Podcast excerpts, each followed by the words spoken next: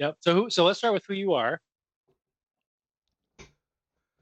I'm John, also known as Wise Kensai, and tonight the show is being hosted and run by Clint. Yay, Clint! Your sound is out. That's probably a muted thing on the third NDI channel. No. Okay, he's not muted. That means go to the settings, the advanced preferences, and you want to make sure that he's checked for channels 1 and 2. Advanced preferences. And so anyway, the reason why this is happening is I am out of town on a unplanned last minute trip. And I wasn't sure what my Wi-Fi situation was going to be. So I asked Clint to host everything. And yeah, so that's what we're doing. That's the thing.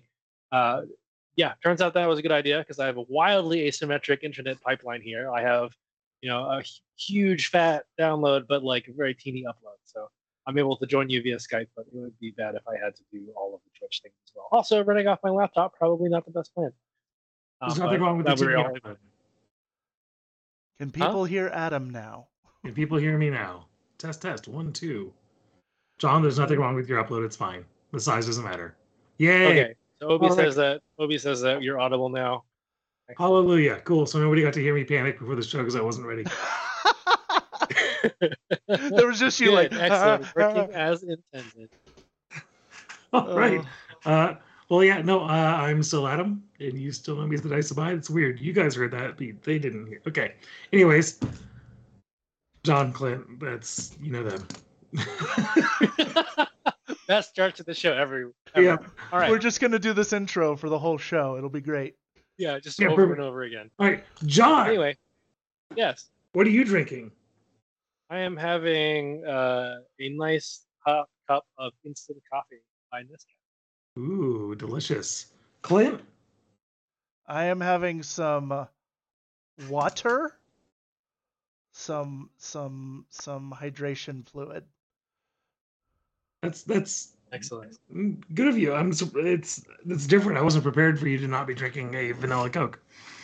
Well, that's why we 100% know that the body snatcher has snatched Clint. Yeah, right. Like he just said hydration fluid, and he's not drinking vanilla Coke. I'm drinking normal human beverage. Obvious. I'm having beer that showed up in my refrigerator.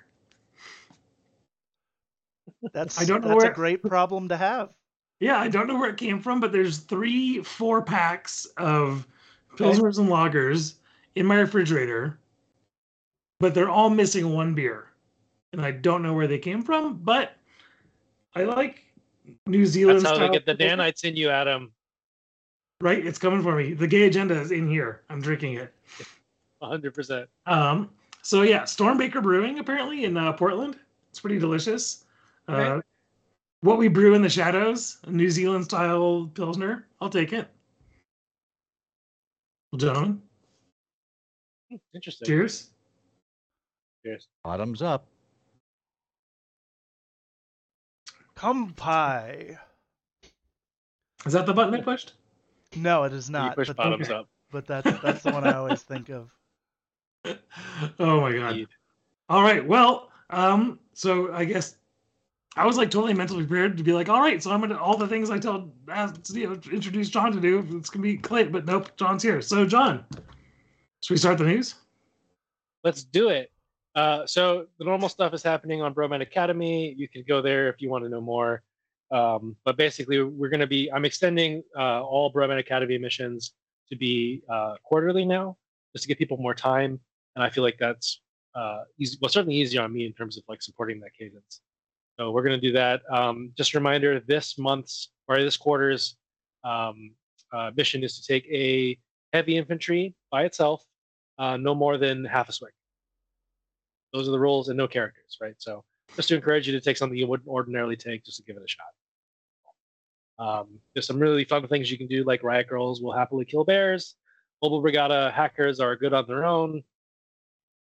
Honestly, I've run just like a single veteran Kazakh a couple times now, and it's like they go and get shit done. Yeah, absolutely. So Give it a shot. I like it. And then, of course, we've got painting to do by the end of the quarter. Just doctors and engineers, just a quick reminder. Other than that, we're onto the studio update from Corvus Belli. So we have some new models that just flashed up there on the screen. We've got the new Bakunin expansion pack alpha. Yeah, they look. I mean, they look how I expected. Yep. So you get the orphans basically, and the all important MSV2 shock multi marksman. Right. Which is, making a lot of Bakunin lists these days, I believe. That model looks rad. And I am super in love with the list that I've been playing. And it does not have one of those MSV2 guys in it. No, they're very cool. Yeah, they're solid sculpts. Yeah. I don't have no complaints. No, yeah, they're fine. What do we got next? Is there an initiate down the middle. Hacker on the right there? Yeah. Yeah, the right and left are initiates. The middle's the orphan. Is the shock marksman? I see. Or the multi marksman. They have the tabards. Mm-hmm. And like the hat thing. Yeah. The habits. Is that what they're called? Nun habits. I think so. Oh, yeah. It's harder to see on the one who has a bunch of gear on their face. Yeah, it's the hacking visor gizmo thing. Well, yeah. Cool. All right. So the combined army stuff, these models look so rad. Yep. So this is the Tirok Hunter with the Skurgot job root, I believe. Little like T-Rex looking thing. It's a T-Rex, which is super adorable. Yep. Yeah, and so. Hmm? Oh, I just love that model. I want more of them. Oh yeah, for sure. And then you've got a new Osnat with the new skull from the Hungaries on it. Yep. And her armor on the front is like a pelt. It's the same pattern that are on the Hungaries' backs. Uh-huh. Yeah, very cool sculpts. I really like that Tirok Hunter. And here we go. We have the new resculpt for the completely unplayable garbage that is Bulleteer, because it's gone up a couple points. No. That and the Peacemaker, which is also complete garbage because it doesn't have ODD. Oh my God. I like these. They're very cool. I like the update to the Oxbot. That's fine. It will be easier to store. That's also true. Yeah, getting rid of the super little antennas. Yeah. I mean, I really like the old antennas. They give it a lot of character. I don't know. Like, all of the stuff that we've seen so far is cool, but like none of these models are like, yes. They're not faction starters, but yeah, there's nothing wrong with them. If you don't own them, yeah, if you don't own them, just get them because they're all useful in the factions that they're in. If you already own the old sculpts, I don't really see a reason to do it.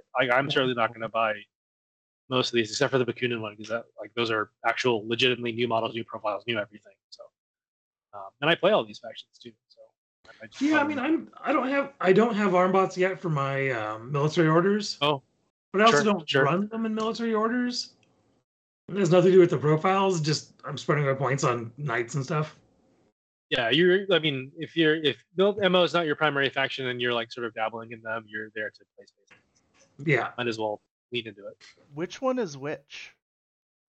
Which one's the bullet? That's a good question. I don't. Peacemaker's on the right. Okay, with the circular eyeball. And, yeah. Okay. There you go. So yeah, cool sculpts. And then I think we have one more, right? Yeah. There we go. Yara Haddad. Totally doesn't look like she's in a still suit. Nope. This is like by far I feel like the most Dune Hawker's Law model they've come out with so far, and that says something. Yes, absolutely. That said, I mean it's great profile, great model, super fun. Yeah, the goggles give big Tariq vibes, which is great. And she's going to come out in a single pack too. Don't have to wait for a Dire Foes. Right? Didn't they say she's the character pack for the hero? Yeah. So, solid design. Yeah, it is funny. Like, all these are very good sculpts. Like that's about it. They're all great. I think that just goes to show you how spoiled we are by the quality of sculpts you get in. I know, right? Because In any other game, these would be like amazing faction starters, but in Infinity, you're like, yeah, these are what we've come to expect from the company. Right. So absolutely. Totally true. Yeah, no problems. Cool. So what do we got next up? Oh, and Phoenix. There's also Phoenix, which we don't have a shot for. But Phoenix, how do they not get a shot for Phoenix? I don't know. I was rushing it. But Phoenix is rad. But, yeah, Phoenix is out. But again, you know, just like everything else, if you care about the scale, the old Phoenix is fine. There are definitely some old like steel sculpts, like the Eudoro sculpt, needed an update. The new one is significantly better, and I will use it all the time. Looks dope. But the old Phoenix is fine. I don't plan on getting the new Phoenix. You know, but if you don't own it, then it's fine. Yara Haddad is coming in her own blister pack. Yep. Yeah, her own blister. Cool. Then we've got some stuff from Patreon. So the Bear or Bao or Kudas, they're trying really hard on that orc put on there. But this it doesn't really work in my opinion, but it is a good try. Good try. It's maybe it works better in Poland. But I mean, again, Ponga just makes the coolest Blood Bowl teams, period. I don't think there's been one that's come up and been like, no, they're all really good. No, they're fantastic. Yeah, and there's definitely Hammerhead is great. Oh yeah, that troll. Mm-hmm. That troll is killer. The star players are great. I like the apothecary with the crutch and the cleaver. Mm-hmm. And then was that a coach with the whip? Probably. That'll be my guess. Standing on the crate of treasure. And I'm not sure what that horrible anglerfish squig is, but I like it. Yeah, I mean, it'd be funny if that was the ball. Right. Yeah, more cool stuff from them. And then we also Ve Victus. I've been following their stuff. I'm probably gonna stop, but I've got quite a few of their SDLs for Mordheim. And I was just convincing people down at Shift Games like we should be playing this game. Here's SDL files. Let's play. But like everything they do is just like pretty damn spot on good. Yeah, really good sculpture. All the great swords are modular. Which is neat. He also tends to do a lot of like sci-fi arms for things. What does that mean when you say all the great swords are modular? So you can either print them out pre-built, right? Like you would 3D print a complete miniature, or you can print them out old multi-part Warhammer kits. Legs, torsos, arms, head. Oh, I see. I understand now. So you can pose them out in a lot of different ways, more than just what the 5 or 10 sculpts are that are here. Mm-hmm. So that's a lot of variety. That's a lot of extra work for the sculptor too. So good on them. Yeah, and I think they all come pretty supported, and from what I understand, they're pretty good supports. So good stuff. But yeah, otherwise, kind of a slow week for news, which is weird considering it's the beginning of the month. But oh well. Yeah, let's talk about our toys. It's hobby time. John, what are you working on here? So I've built like a whole table of terrain. It's basically my hobby. So this is it in action. So those of you who have been to other Rose Cities know that there's like a mega Ariadna table. We used to be 3 full tables. It was the airplane crash table, what we call Mount Doom, which is kind of like a Cheyenne mountain complex, like big tunnel into the mountain sort of situation. Yeah. And then a gate table, which has like a base security gate with barbed wire fences and minefields and stuff. And I always thought it was like really compressed because, bases don't work like that. And there needed to be like a sort of like motor pool kind of thing. And recently there was a whole sale online for all of these Avatar VTOLs, and then a bunch of like Buzz Lightyear stuff that you probably have seen rattling around the forums and stuff. And it's like $5 to $10 like one of those like planes, which is a steal, right? So I think I got all three of those Avatar crafts for like I think $8 to $11 or something on Amazon. Yeah, which is just ridiculous. So this is me playing an Avatar versus versus a Raicho list, Morat. So yeah, this is the sort of motor pool table. It's basically made of some Morsenal Comanche stuff. Go back one real quick. And you can see all the fuel depot things, and that's from those are from Ironheart Artisans, and my wife's seltzer water addiction. There you go. That's just a bunch of painted LaCroix cans, effectively. Can't suck now. You got a drink to make, or LaCroix as it were. LaCroix. Yeah, I like it a lot. The concrete walls are from Brutal Cities, so you can sort of see that there's actually a lot of stuff that prevents you from moving towards your opponent on this table. Yeah. A lot of those concrete walls are dechargeable, so you can just bust through them, and they have like breakaway portions that you can like crack apart. And furthermore, I actually added. It's not on this table yet, but I did have a bunch of Antinosities parts, like little bits and bobs that are like little smoke grenade things and what looks like a decharge. So I'm going to put panoplies on some of these walls so you can walk up to and grab either smoke grenades or decharges out of and use them to get around the table, which I think is a pretty cool idea. Also, if you take a crit while using one of those fuel canisters as cover, it instead of taking the normal like you additional armor or BTS roll from the crit, a light rocket launcher hits you. There you go. Everybody next. So that's the plan. That's awesome. So far, I've played 2 games on this table now. It is a little short range. Like snipers and HMVs are sad. I have some ideas of how to fix it. I need to tweak it. This is literally the first 2 games I've ever played on the table, so it's going to be wrong, right? So thank you to Shane and Eric for helping me test. That's that. So I also have. You can go ahead. So this is I've just been sprucing up the Mount Doom table. So this is a close-up shot of a ladder from Warsenal that I painted and cut up and damaged to sort of like go on one of the mountain sides. So you'll have to like take the long way around. And then on the other side of the mountain, I actually finally painted and glued in place some ladders, because in previous iterations they were just sort of like gently propped up there and they would get lost or broken. So now they're glued in. They presumably won't go anywhere. That looks great. That. Yeah, and then I've just been painting up a bunch of like objective markers, right? So you may have seen these on old Rose City raid tables. I finally had the opportunity to airbrush them and then weather them, and just like do a little bit of highlighting here and there. So I've just been like trying to hammer through as much of my old table stuff, doing repairs, and just like sprucing things up with like final touches and weathering to get it to a reasonable state before Rose City. So we'll see how it goes. I was hoping to have some more time to do it, but I had to take this like crazy random trip. So that's great. We'll see if I can compress it. Looking great. Yeah, and then here's another example of just like old bits getting added to the Brutal City stuff. You can see the enormous pile of stuff I still have to paint on my desk. Right.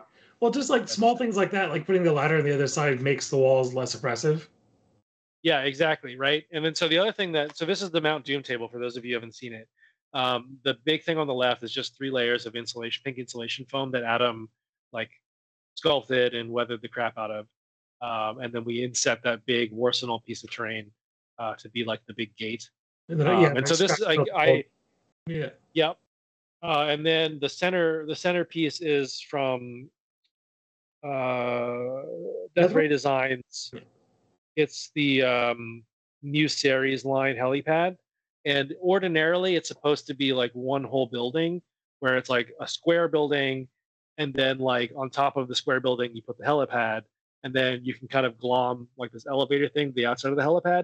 If you flip it around when you mount it, you can actually cantilever the entire helipad off of the building and then put the support pillar on the other side, leaving a big negative space underneath. And you'll see that as we go through some of the pictures. So that, like, the big problem with this table is that it was just super oppressive if people got up onto the mountaintop. And now you have a very easy way of challenging them that's safe to get you, because there's like ladders and stuff that you can't access, or you don't have line of fire to, which I think helps break the table up and makes it less of a fishbowl.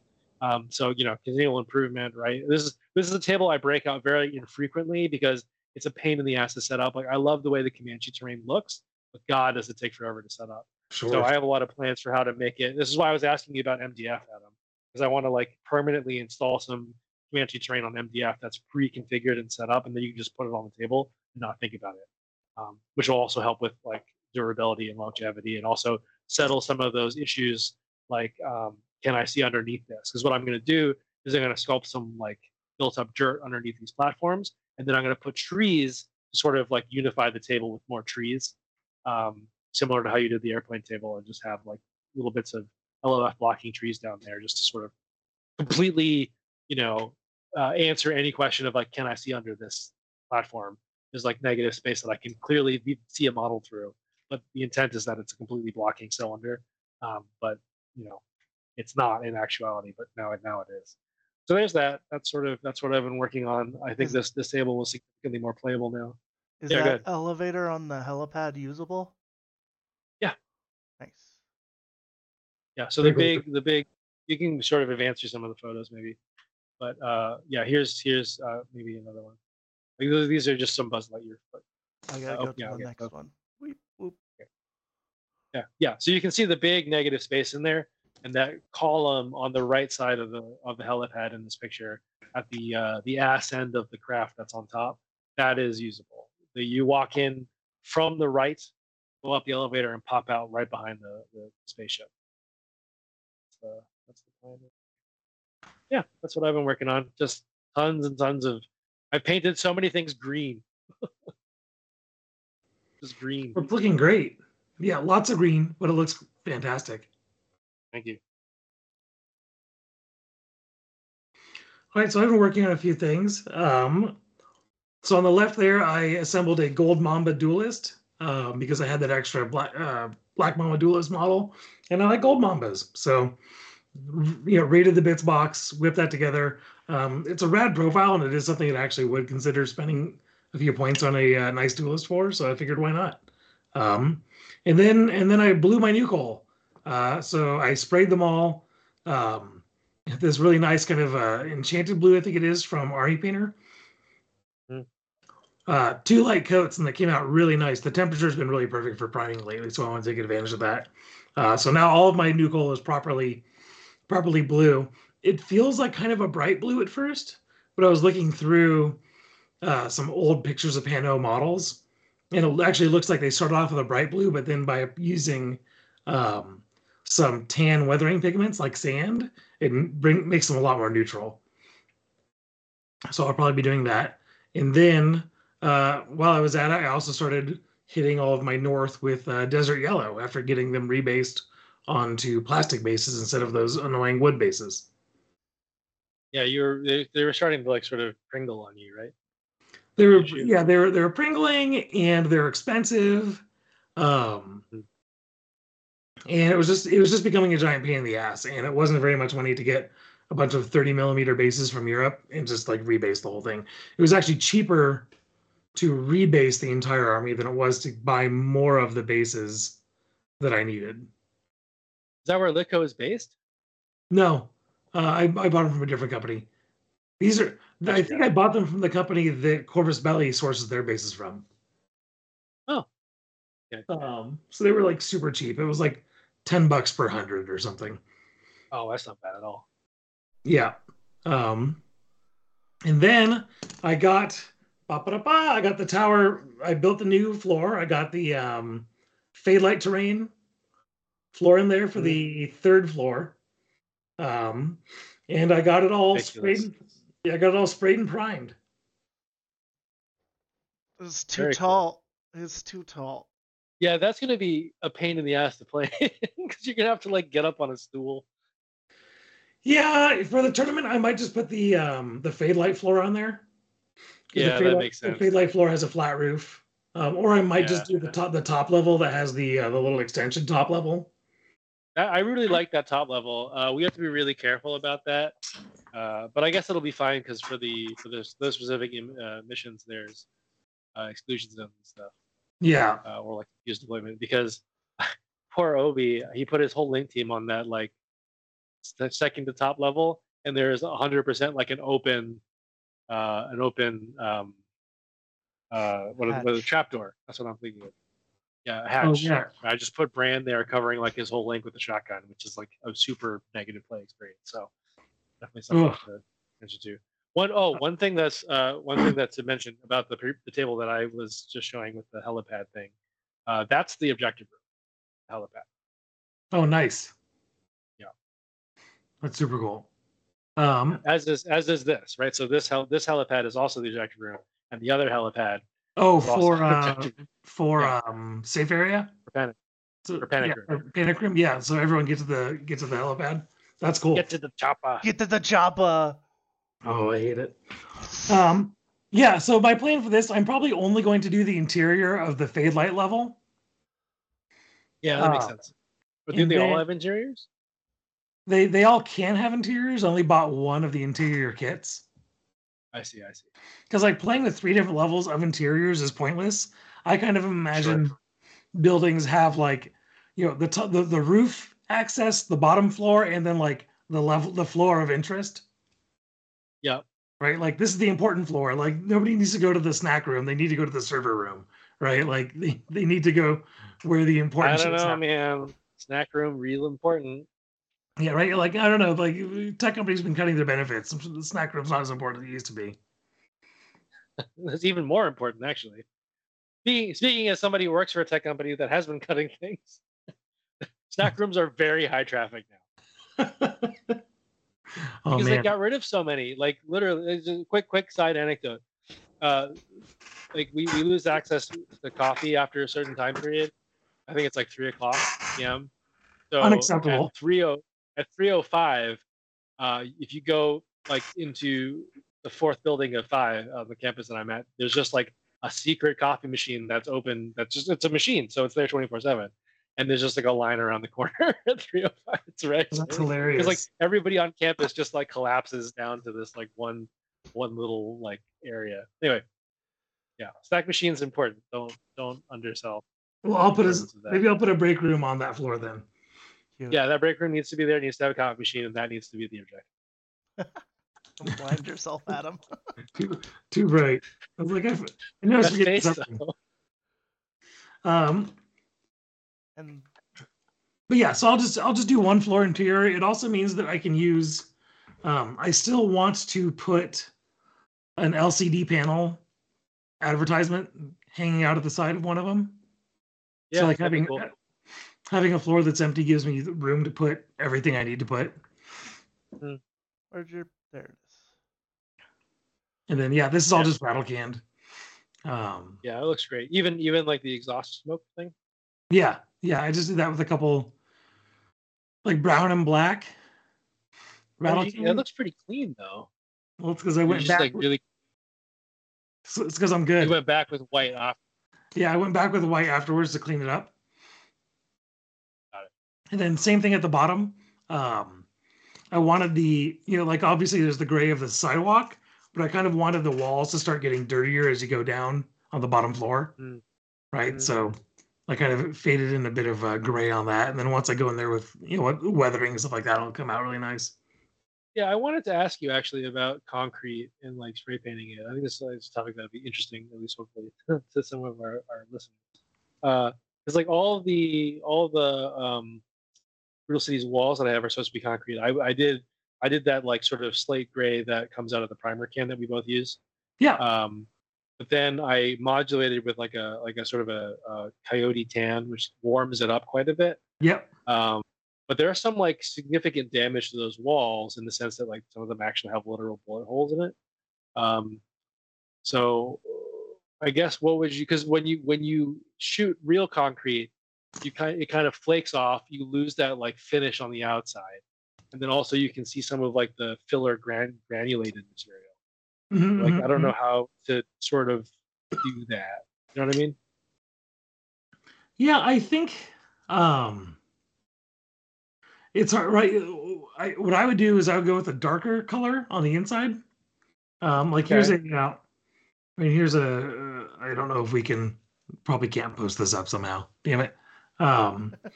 But So like I feel like a lot of concrete you're going to see is going to be painted in some way. Yep. Even if it's just like a light gray. You could just share your screen through Skype. Oh yeah, huh? Will that work? That will get more comfortable. Don't worry about it. It's fine. No. Okay. But yeah, so darker color. Yeah. So if you look up, if you just like do a Google search for gunshot concrete, you can see a lot of times where you like the outside of the concrete will be whiter than the inside of the concrete. Hmm. So you just go. That's probably also sun bleaching too. Yeah. Exactly. So the gunshots would be less sun bleached, right? Because it happened after. Yeah, fair enough. Yeah, I'll do some more thinking about it. It doesn't look quite right now, and I want to figure out a way to make it look right. You can also go in with a little bit of very light brown wash and streak it downward out of there. Like if it exposed any metal rebar. Yeah. Oh, that would be cool. That will rust. I should put rebar in there. Yeah. Like actual rebar. Okay. Yeah, little bits of water. Right.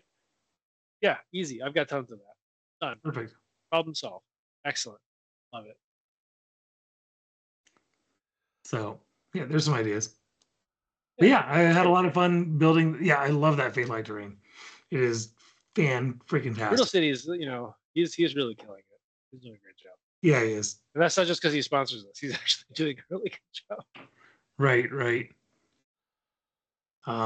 Well, cool. So I think that wraps up our hobby class. Clint, did you have something? I didn't see anything in the notes. I didn't put anything in the notes, but I did because I went to Salt Lake Showdown this past weekend. I needed to throw together the new Agatha Wabara and a Custodier. Mm. And so I did that. And I also painted up Fiddler, who didn't actually make any of my lists. So... Lower. Aaron and Melanie will be sad. She'll probably make it to RCR because 5 lists, right? Yep. 5 shots, Fiddler. 5 shots to make the cut.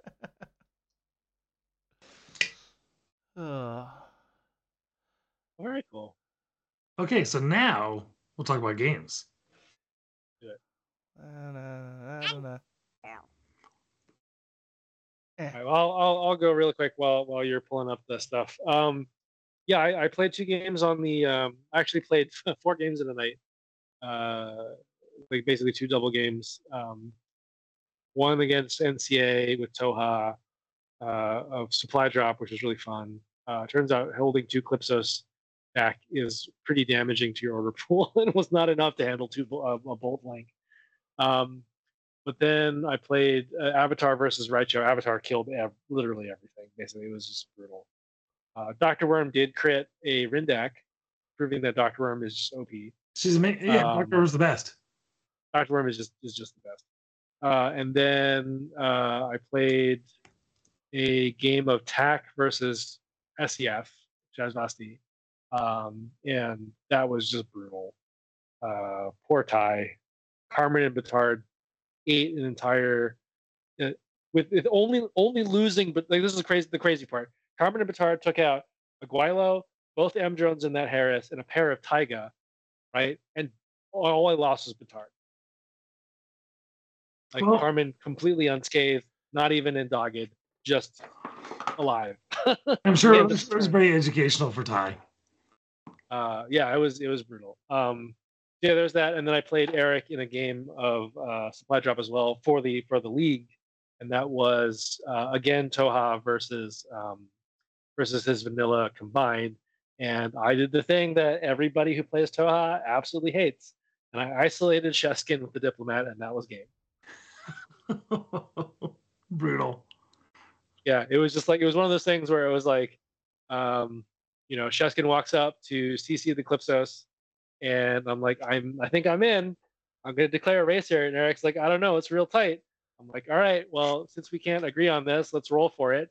And if it's evens, I'm in. And if it's odds, I'm out. And I rolled like a 4 or something. He's like, okay, I'll do my CC roll. You make your whip roll. And I landed it. And that was it. Yeesh. I don't know. I mean, I feel like the move there would have been to go face to face, like to go reset. Yes. Eclipsos might kill Sheskin and TC. You don't know. Probably not. Almost certainly not. Like, I don't think so. I mean, and well, was she unwounded? She was unwounded. You absolutely reset, Eric. Listen to me now. You reset. Yeah, for sure. Because you're just gonna get that wound back anyways. Yeah, I mean, he almost won it, but I managed at the last turn to super jump. What is it? A Coattail mobile unit, right? Yeah.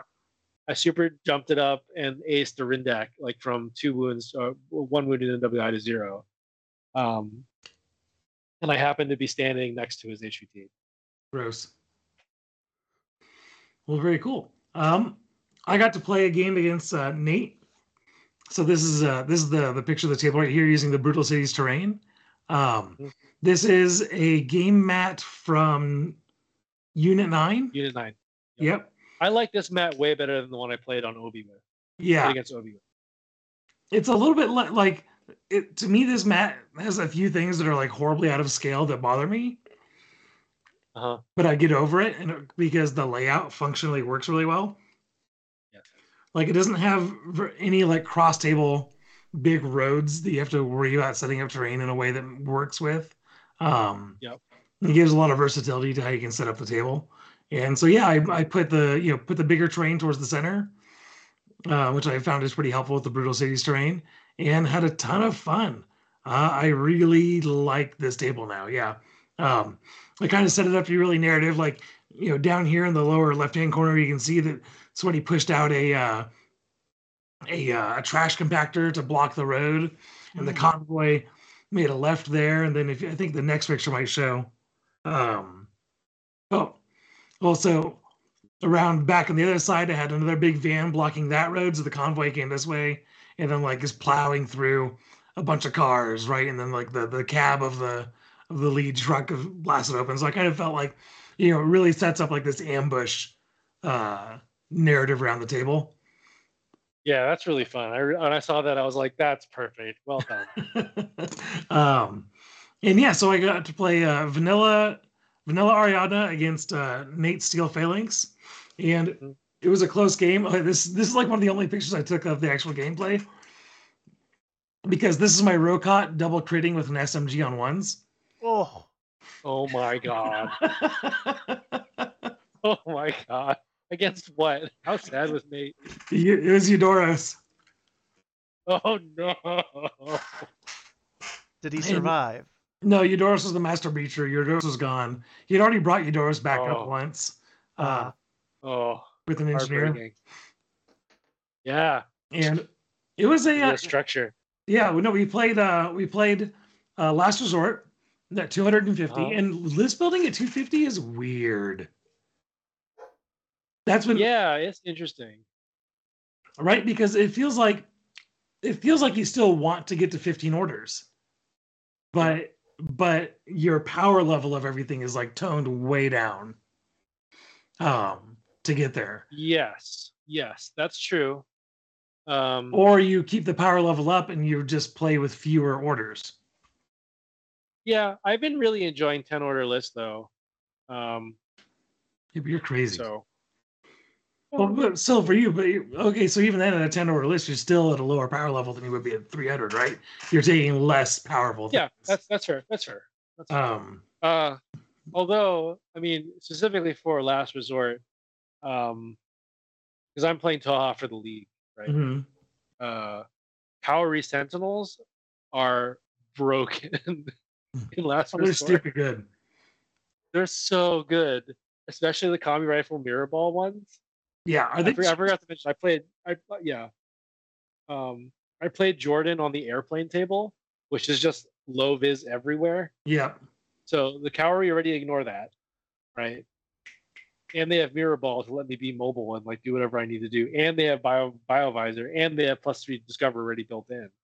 So like they're like 17 points or something, which is a steal for what they can do. And then if you run into trouble, right, you just drop Mirror Ball on your HVTs and they can't discover them because they're in an eclipse zone. Oh. Right? So literally what I did was I took two of those to do run around and do things. Mm-hmm. Yep. And then I took a Nagao with mirror ball and I just like stuck it next to the actual, you know, primary target or whatever the heck it's called.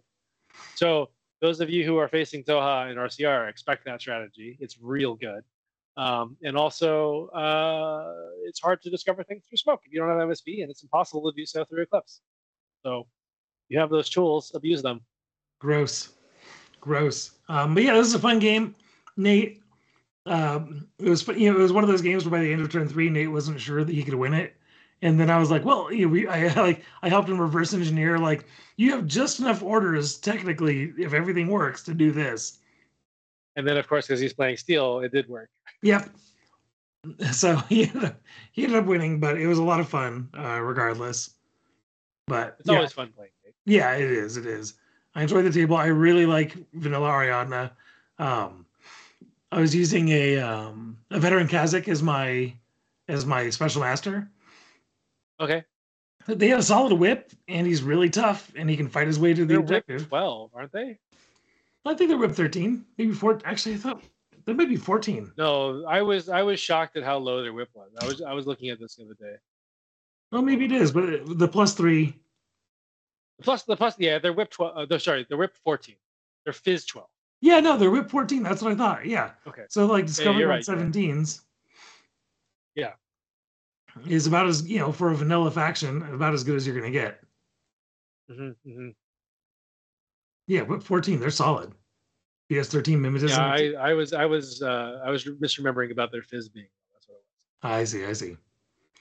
So because you know most heavy infantry are like whip fizz 14 or something. So. Yeah, something like that. Welcome to Ariadna. Our light infantry are strong and our heavy infantry are not. Well, they're burdened by carrying all that extra tesium around. Yeah, exactly. So Clint, did you play any games? I did. I went to Salt Lake. Oh, what? Yeah, I got the shirt on and everything. Why are we doing this? Salt Lake Showdown recap. What the hell? What? Because this is what you contacted me for. I'm not in charge. I'm just clicking the buttons. Yeah, it was going real well, standings wise, until it wasn't. I was okay. I won like 10-0, and then I won like 10-1, and then I lost hard, and I lost hard, and I lost hard. So... That was your mistake. You should have done it the other way around. Yeah. You got a submarine. All of my opponents after the first opponent were like real good players, though. Like after my 2 losses... I ended up playing Tim. So like, oh geez, oh, wow, just, okay, just, whoop. Like 7 different people commented on it walking by our table, like, oh, you play each other, ha. But yeah, is that the first time you guys have played each other? In real life, maybe. Yeah, maybe. You guys play each other quite frequently online, I feel like. Yeah, when we run out of people to jump on our show, like last week, so we played each other again, and that was a much closer game. We played your 300-point, what is that, blockade runner? Yeah. We played that one. Good. But I'll have to go watch it. It's been this trip has been crazy, very busy. I bet. But yeah, very cool. How did Agatha, Mother Agatha? She's so freaking good. Really? She is so good. She's better than Machion. She's cheaper. She's a better doctor. I think she has more armor. Like I don't know why she's cheaper, but she's freaking amazing. Yeah, she's awesome. Really damn good. I mean, when I first saw her, I was like kind of poo-pooing her because, you know, in Bakunin, I thought she was like really expensive for what I wanted, and then I played her and I was like, holy shit. When they first revealed her, she was Dogged instead of No Wound End Cap also. Yeah, changing Dogged to NWI. She does not have Eclipse grenades. Like Machion is regular smoke, not Eclipse, I believe. Okay, that's fair. Yeah. She does not have smoke. But I mean, now she's effectively a two wound armor, you know, basically a heavy infantry with ODD. Oh, Machion does have Eclipse. Yeah, Machion has Eclipse. Yeah. So Phoenix has smoke. That's what I'm getting mixed up. I see. But yeah, she's effectively a heavy infantry with ODD. The Doctor plus 3 and the plus 1 burst mech is nuts. Mm-hmm. I actually used it to pick up a Taskmaster in my game against Tony a couple tournaments ago. Was it that went really well? Was it doctoring or medicating? I medikit on burst 3. Oh, there you go. Full auto medkit. Full auto medkit from downtown. That was pretty rad. I used the Vulcan shotgun version because it was a game of Panic Room, so like that's the correct one to take in Panic Room. I feel like. Sure. Yeah. No, I was very impressed. Their toolkit, their capability, but that was also at 400 points. Where like the points are. You know, oh geez, yeah. The points are also crazy. Yeah. Well, right on. Let's get to our media recommendation before we get over to our prizes. John, you've been listening to something interesting lately. Yes. So YouTube, I went down a YouTube rabbit hole late at night, and I found this YouTube channel called Attenborough Lore. And with all the AI, you know, voice changers that exist now, or like voice synthesized voices, you've probably seen like the fake Trump, the fake Obama, like all the, you know, the Tucker Carlson one and all that stuff. But they've done David Attenborough too, and there's some amazing person on the internet who is doing 40K lore as if it was an Attenborough like nature documentary, and it's really good. Like, it's real good. Right, like it's definitely from the perspective of the Imperium. So, like when he talks about chaos, he's like, "If you're listening to this, you've been authorized by the Inquisition to know about the ruinous Chaos Towers." Right, and then he just like launches into this whole thing. Then he's like, don't listen to the followers of Nurgle who tell you that he's like a kindly father. He's actually like a bringer of disease and pestilence and blah blah blah." But it's just great. Like they've captured all his vocal tics, his cadence, his pauses and stuff, and then they just cut together the rich, tapestry of all the 40K art that's out there. Say what you will about Games Workshop, the 40K universe is entertaining, and if you like listening to lore and you enjoy David Attenborough, I think it's a good investment of 15 minutes of your time. Just check out one of them. It's just really fun. Yeah, I listened to the one about becoming a servitor. God, that one's rough. That one's gnarly. So like, I mean, anyone that's played 40K knows that servitor is being a servitor is torture, right? But it's like the account of someone going through the transformation of being like, having blasphemed the Yamnasiah, and then being abducted by some Adeptus Mechanicus and turned into a servitor. It was horrific and good listening to, especially if you like some body horror. Yeah, they are not. The servitor one is definitely 100% the worst that I've seen. It is really rough. I don't want to rat hole the show about talking about AI and the perils inherent to that. It'd be fun to do an episode on that, but not now. But in general, I agree with the AI bad for malicious purposes, but you can say that about any technology. I really did like the Tyranid Swarmlord one, though. I haven't seen that one. That was really good. I watched it tonight before bed. Yeah, there's a long discussion there about AI, but we're not going to have it tonight. Yes. I haven't had enough coffee yet. Right. That feels like a good Irish coffee discussion. Yeah, for sure. Okay, well, I don't have any media, Clint, nothing.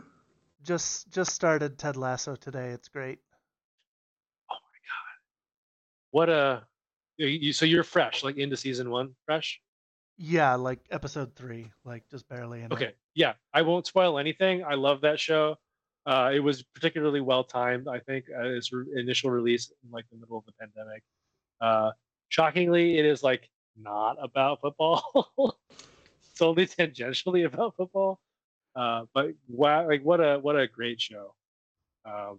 I haven't watched it yet, and I feel like at this point it's been built up so much that I'm afraid to watch it because I'm not going to enjoy it. That's fair. I mean, like I don't think it's a must watch, but if you are looking for like if you're in a not so great place mentally and you want a show that's just like a feel good show that adds like that's not like too saccharine, right? It's not like mm-hmm. like you're not watching, you know, like Daniel Tiger or something, right? Where it's just like, yay, everything's great. Right? I know how old you are just by that reference. Like I see, right? It's still Daniel Tiger, kind of bluey. Yes. So it's not super saccharine. There's complex like human emotions happening, but it is definitely, I would say, like a feel good uplifting show, because the titular character Ted Lasso is just like such a good human being, and you're just like, man, this is great. Well, maybe I'll get around to watching it.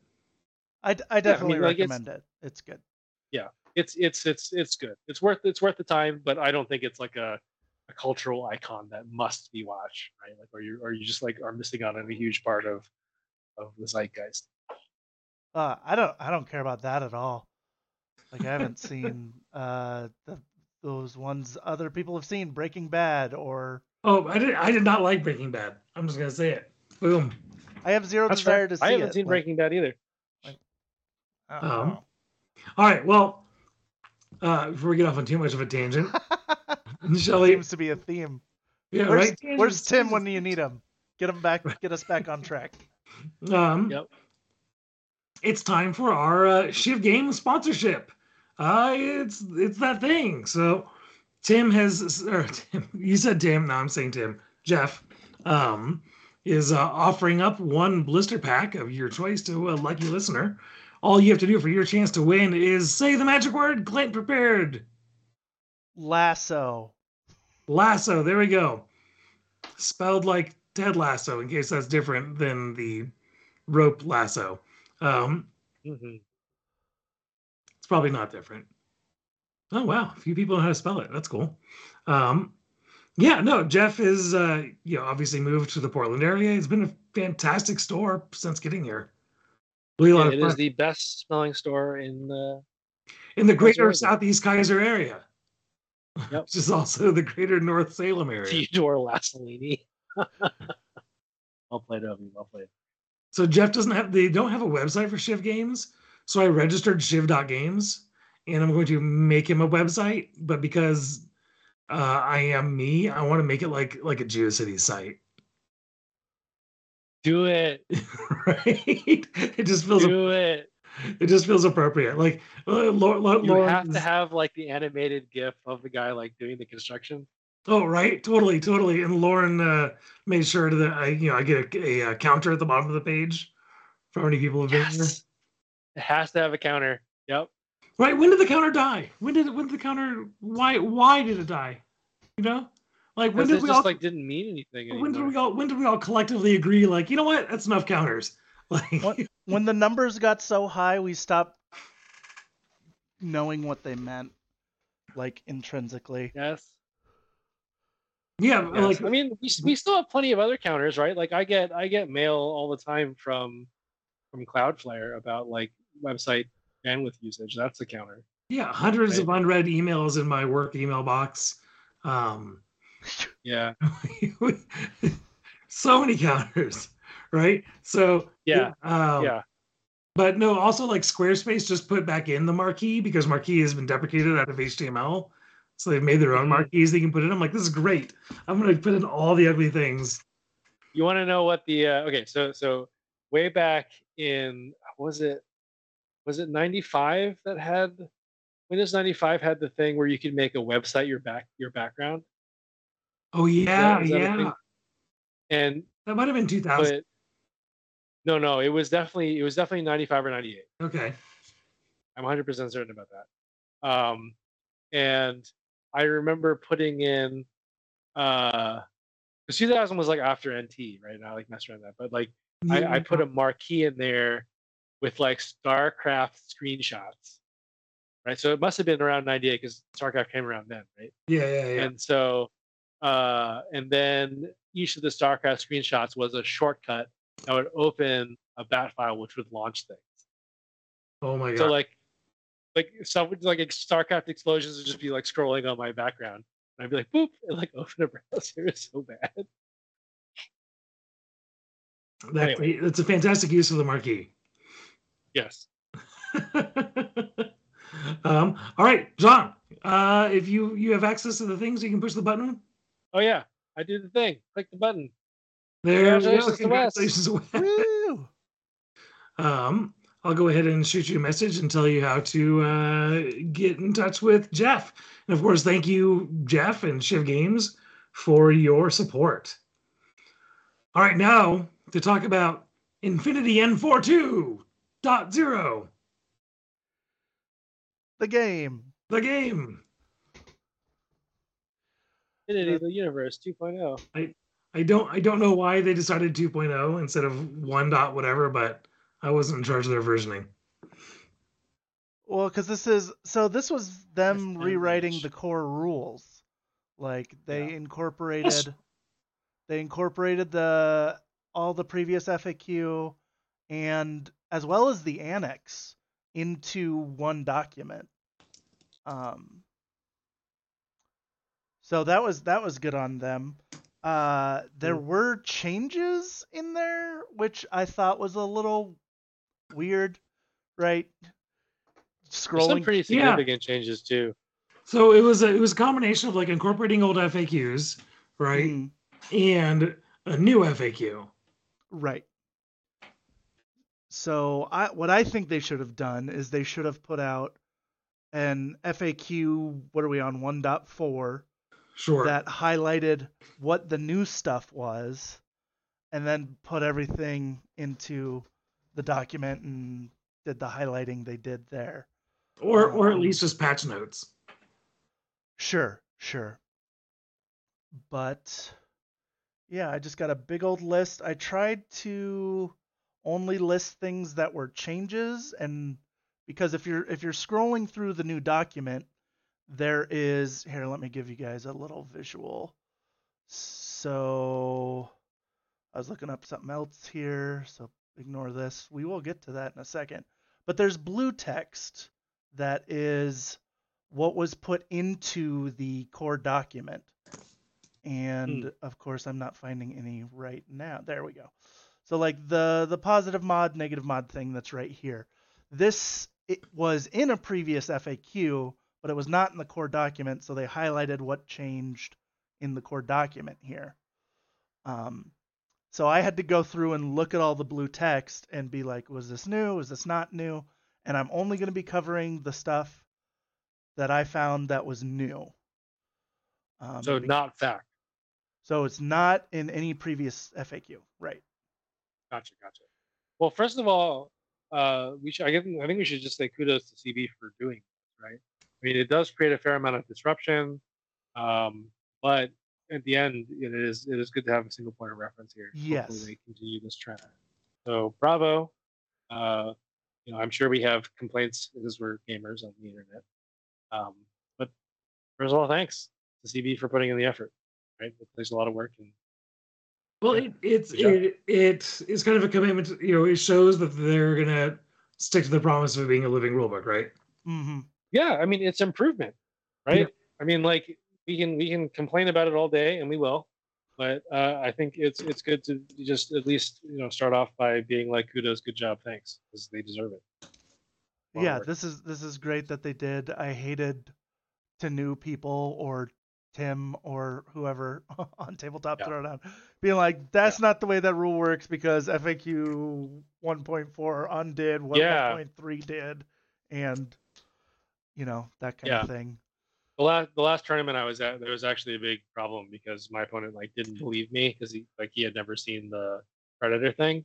right? And I was like, no, I can totally do this. He's like, no, you have to roll for this. I was like, no, this is a thing that you can do. And then that's why. And then I like, unfortunately, you know, or fortunately, I guess, I like just texted Clinton. I was like, can you help me? And he like immediately responded with like the correct reference and everything. So we get it sorted. But like, we shouldn't have to do that. You know what I mean? Right. And then for some reason, like every time we have a tournament at MindTaker, that's when they do website maintenance on the wiki, and it's always down. You get like a 503. You're like, I can't do anything. So that's been fun too. But unfortunately, yeah, I mean, yeah. What isn't included in this core change is the stuff that's in the ITS documents. So sure. That particular change was in the ITS document. Civivac, I don't think made its way in here, which is unfortunate. Mm-hmm.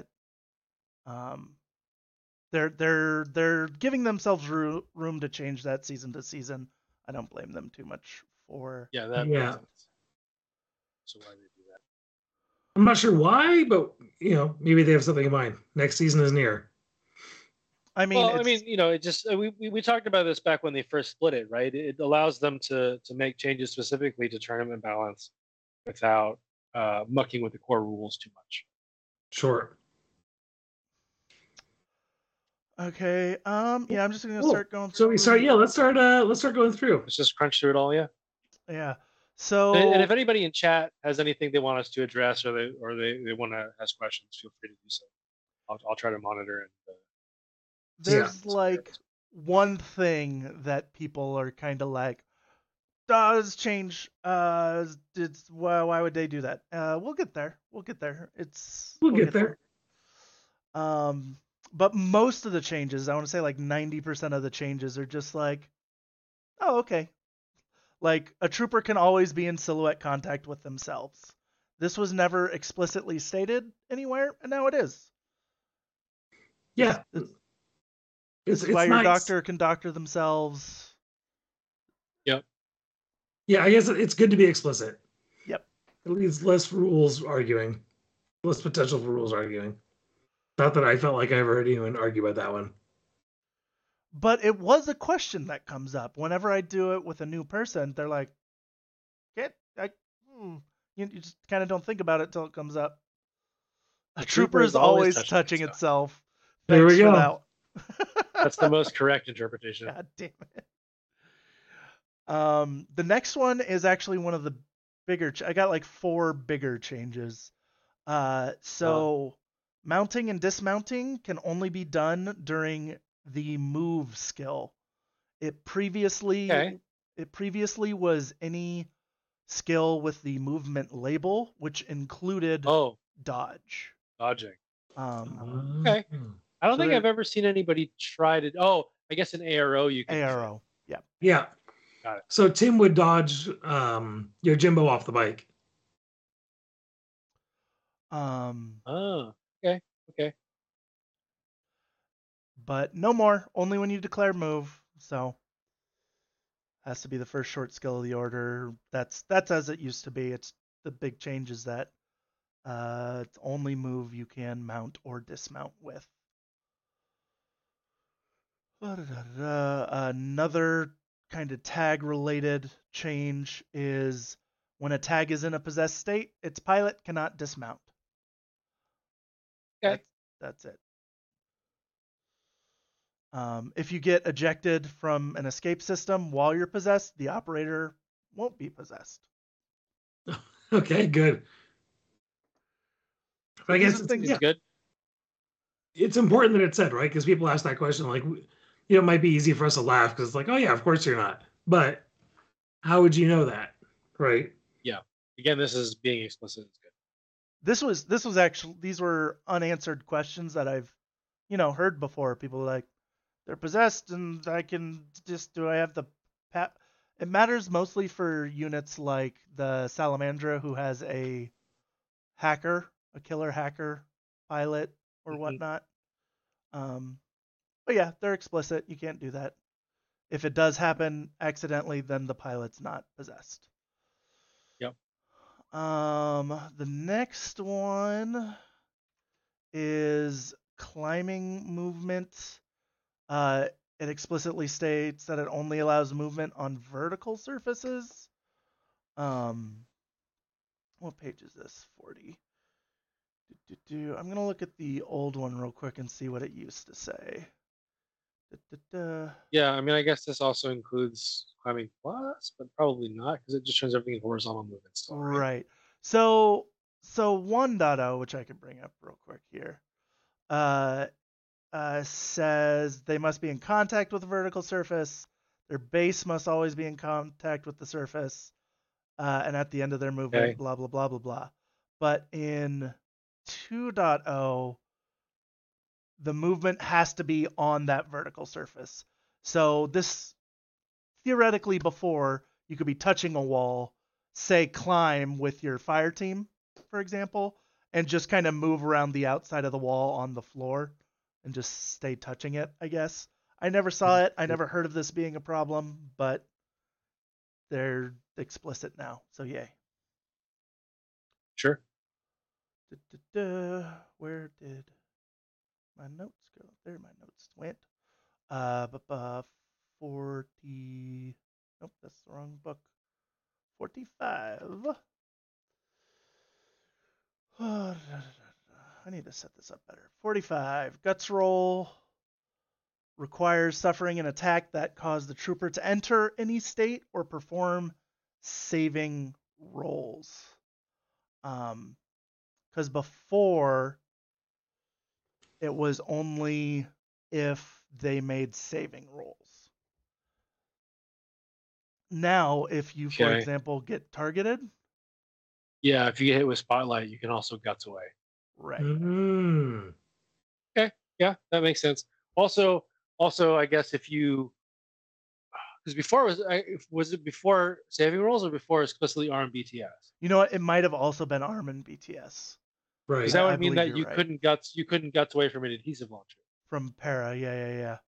Yeah, but now you can. Yes. Yeah. So before it had to be suffered one or more successful attacks. Okay. Weird. That makes sense, and that also nicely captures all of the hacking and comms attacks, like they're aware, all that stuff. For sure. Mm-hmm. Okay, yeah, makes sense. I dig it. 47. We are looking at this one was a real small change. They added a must in here. The main target must be able to be designated, as opposed to like cannot have or something similar, just cleaning up the language a bit.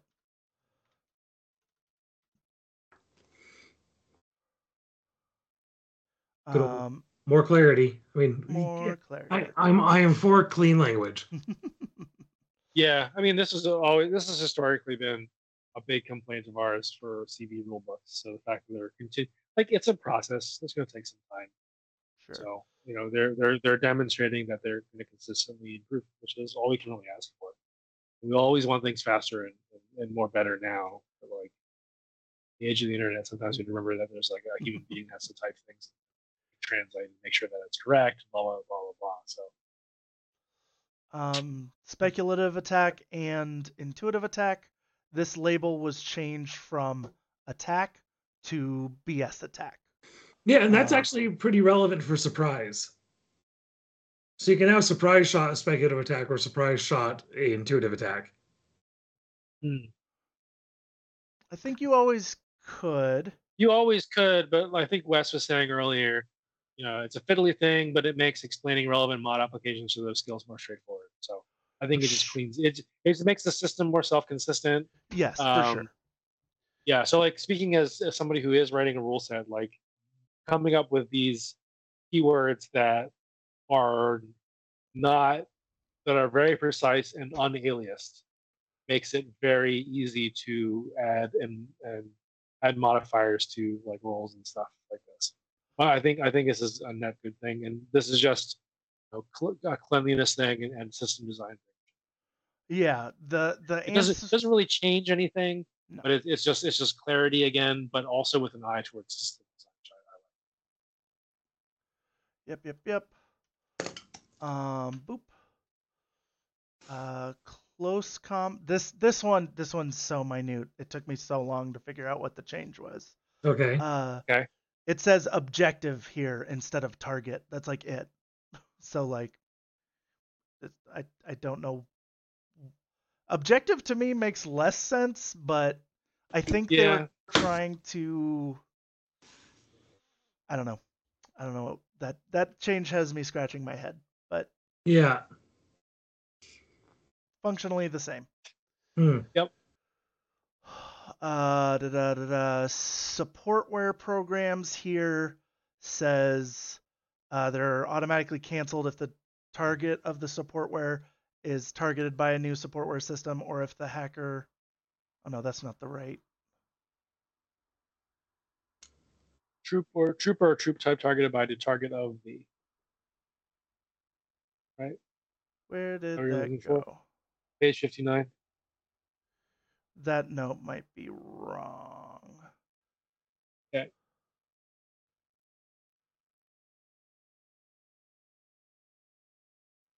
I mean, it's the new thing, right? So, supportware program is automatically canceled if the target of the supportware is targeted by a new supportware program, or if the hacker running the program. You can't double stack. Is basically what it boils down to. Yeah. And if you can't. You can't like put enhanced reaction and marksmanship on the top, basically. Things like that. Right. I guess it also means if somebody puts up like fairy dust for remotes, and then you assisted fire a remote with a second Evo. Yeah. Okay. Then, yeah.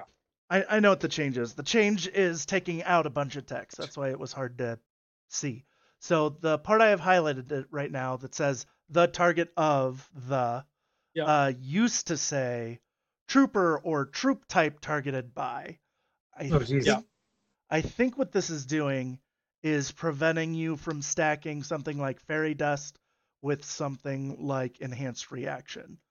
So if you're a target of any kind, the most recent one applies and the other ones are canceled.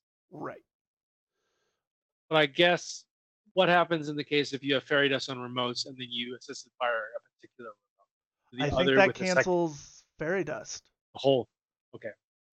Also, I think Obi is saying that if you isolate the Evo, it also cancels, which I think it probably did before. Yeah, I did not note that as a change, but I might have missed it. But that is an important part of this little clause here. That. Yeah, I mean, I don't think anybody would have said that doesn't work. Anyway. Okay. 63 little remember NFB. The only difference here is they list more NFB types. Mimetism, albedo, holoprojector. It used to just say like mimetism, I think.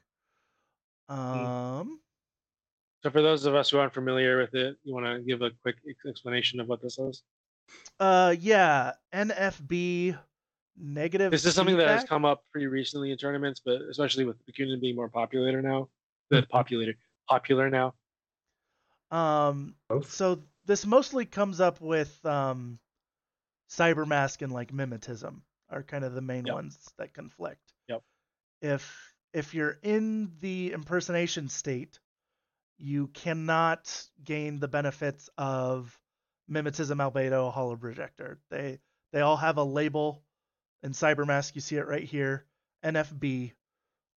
Only one skill can be used per order with that label on a trooper. Yep. And it's, what is it, something feedback, null feedback or no feedback? I think it's negative feedback, but I'm not 100%. Negative feedback, that's right, negative feedback. If you do white noise, you can't...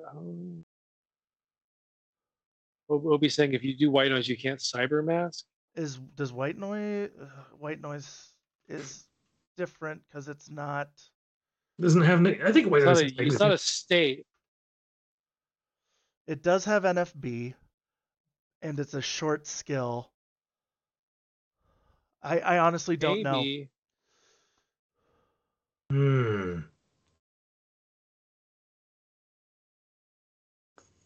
Probably.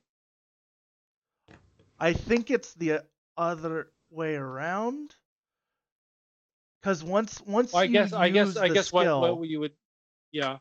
Once you use the skill, it's not part of the trooper anymore. It's on the table, right?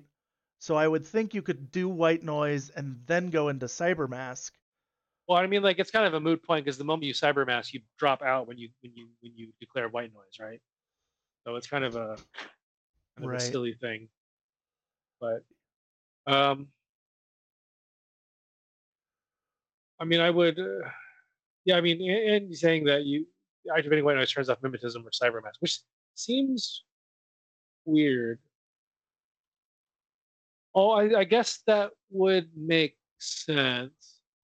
Because if you, like, I guess if you're a custodian, right, with Mimsex, right, and you drop white noise on yourself to, like, deal with some MSV2 thing, you would still only be at -6 on that MSV thing. Right. So, anyway. Apparently it's in the white noise text. So maybe you go back there. Okay.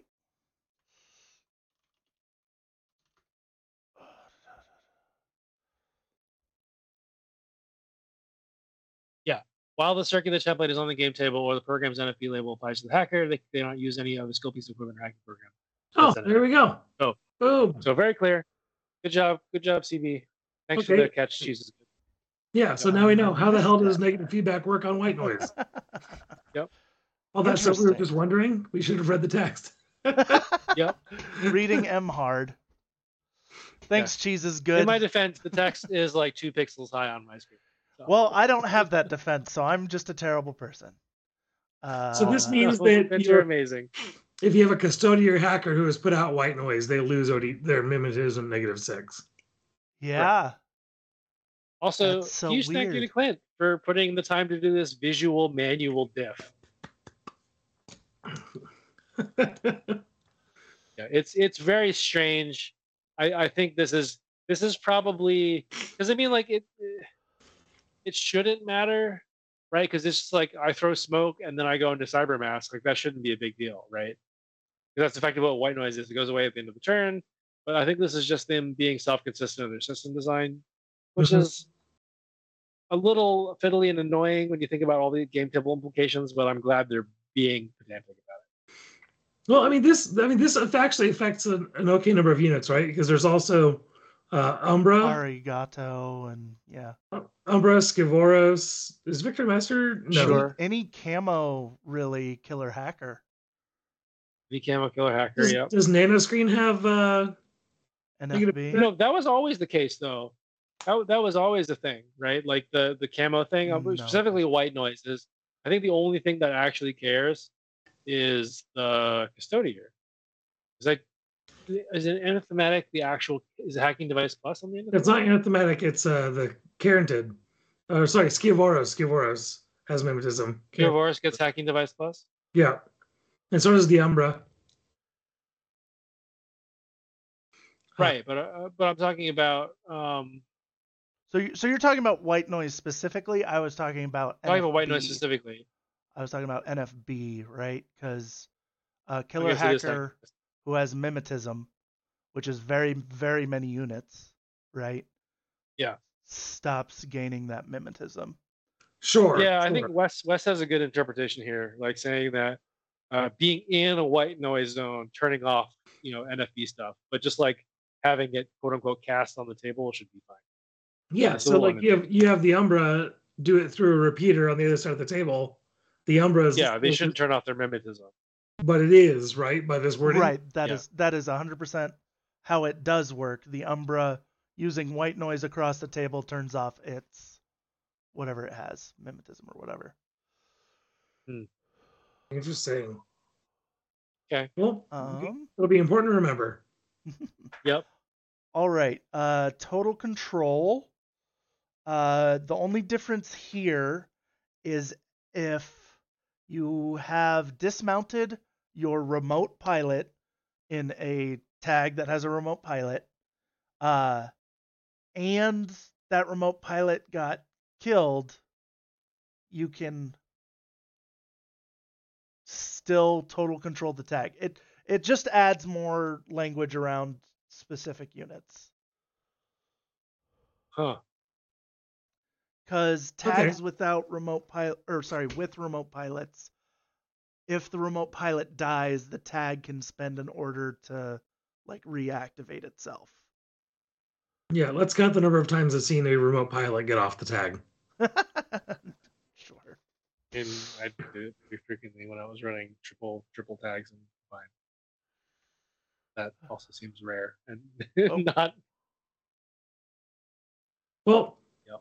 But again, thank you for the clarity. Mm-hmm. This one is possessed state. This is a reiteration of what we said before. It can't dismount. And the operator won't be possessed. Mm-hmm. Something they added, which I think is kind of funny that wasn't in there, was they added crits to shock. Previously, shock ammo didn't have a crit mechanic. It says that they take another save. It's not a shock crit, though. It's a normal save. Is that right? It just says makes an additional saving throw. Any failed saving throws against shock ammo will cancel unconscious. So they're all shock. Okay. It's not an extra. It's not like a mono or continuous where the crit functions differently, as near as I can tell. Right. Makes sense. They added the wild parrot in. Here are all its stats. Yeah, now it's just official. Hooray. Here's a big change. Another bigger change. Yeah, this one's a big deal. Bioimmunity no longer changes the saving roll attribute. It only changes its value. So previously, the way it was worded is if you had armor 3, BTS 6, and you got hit with something that would cause any save, you could be like, I'm going to use my BTS value instead of my armor value. Not just the value. I'm using my BTS. And so this was how it got around things like armor equals 0 and AP, right? If you get shot with AP, that halves your armor, but you were sending it to BTS instead, which wasn't halved. That's the way it used to work. Now they're like, they realize that makes almost no sense. Like that was another one with new people. It was like, AP doesn't work because science. So now you just change the values. That to me was also like I get it. There's people that are not happy with this change. But to me, it also feels a little bit like, of course it doesn't. Like, do you think that was the edge case? They wanted bioimmunity. They wrote this rule specifically to counter armor piercing and mono. Like, no. Well, I mean, they wrote it. I mean, like it does. And breaker, right? They did have in a previous FAQ that was the case, right? It wasn't like people were interpreting it that way. Oh, sure. She specifically said, yeah, no, I agreed with the FAQ. Yeah, the FAQ said that, but to me, it always felt off. Why is having a strong immune system helping you against high energy armor piercing rounds? Yeah, I mean, it used to be shock, right? And then bolts were broken. Mm-hmm. Like, yes, please shoot me with the shotgun. Yeah, right. Yeah, I mean, I guess it's fine. It does sort of make me not care about bioimmunity that much anymore. Sure. It really depends on the unit, right? Like, yeah, I mean, in some cases it matters a lot now, like because like a Zeodron. It might as well just not have bioimmunity. Are they 6'6"? They're 5'6". 5'6". Right? Yeah. Yeah, they're 5'6", so it doesn't really make a huge difference at all. It's an extra point of armor. Yeah, but I mean, like, you had that before, right? But now it's not like totally broken where you still like arm 6 against K1. Yeah, right. Or right. So that was like a very good reason to take it. But now it's just kind of like, yeah. But yeah, I mean, like Obi has a good point, which is just like always use the better arm. Like for some units it's important, for other units it's kind of like whatever. Yeah. Okay. Next change, booty table got updated to match the Panoply table. Yeah. Oh, I just want to briefly touch on Wes's point, which is bioimmunity is cheap, but it's either undercosted or due for a nerf. But I mean, like the later part of his point, you could just delete bioimmunity as a rule, and but for those units that have bioimmunity, just like make armor BTS. Sure. Yeah. Right. And they just be done. Yeah, which then it's like, is the unit, you know, are the 1-6 units paying for 6 points of armor with bioimmunity? Yeah. Bioimmunity costs like maybe a point. It's like way cheaper than an right, armor. So, yeah, it might be. I mean, maybe this is because of the BTS 12 Spec Ops that maybe that's the origin of this nonsense. Oh, I didn't think of that. We good to go on to booty? Yeah, we're good to go on to booty. Booty now uses the Panoply chart. They match. Adhesive launcher got an extra burst, and there's accounting for tags with booty now. Okay. Because previously they could get a +4 arm. Yep. Yeah. I always thought it was weird those didn't match. I said we were going to talk about the actual thing people are arguing about, and I kind of skipped it because I didn't see a change. Other people did see a change.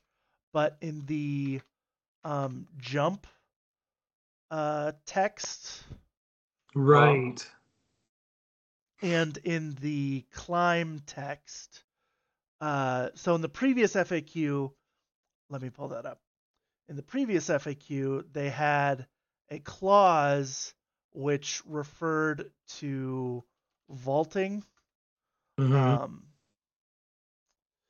The trooper can vault over obstacles, parapets, etc., that are equal to or lower than the height of their silhouette as normal.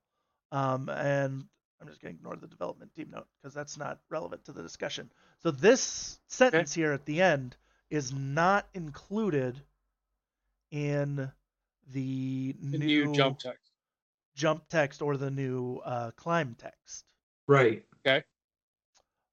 I don't think that's a change. Other people do think it's a change. The reason I do not think it's a change is because jump and the other one say Fine. They must follow the general movement rules as well as the moving and measuring rules, and the clauses for vaulting are in the general movement rules. I see. So yeah, that seems fine. Yeah, I don't see a change. It's in the general rules. This says use general rules. Like I kind of feel like I don't know. Like, yeah, they're not clubbing you over the head with it in a separate FAQ calling it out. But yeah, they tell you what rules. Fine. This is systems. I mean, this is a little bit of nested rules happening, but that's okay here. Yeah. So what really sells it for me is this as normal here, right? Yeah. Like, yeah it's kind of like if you were using the general movement rules, you'd be able to do this like normal.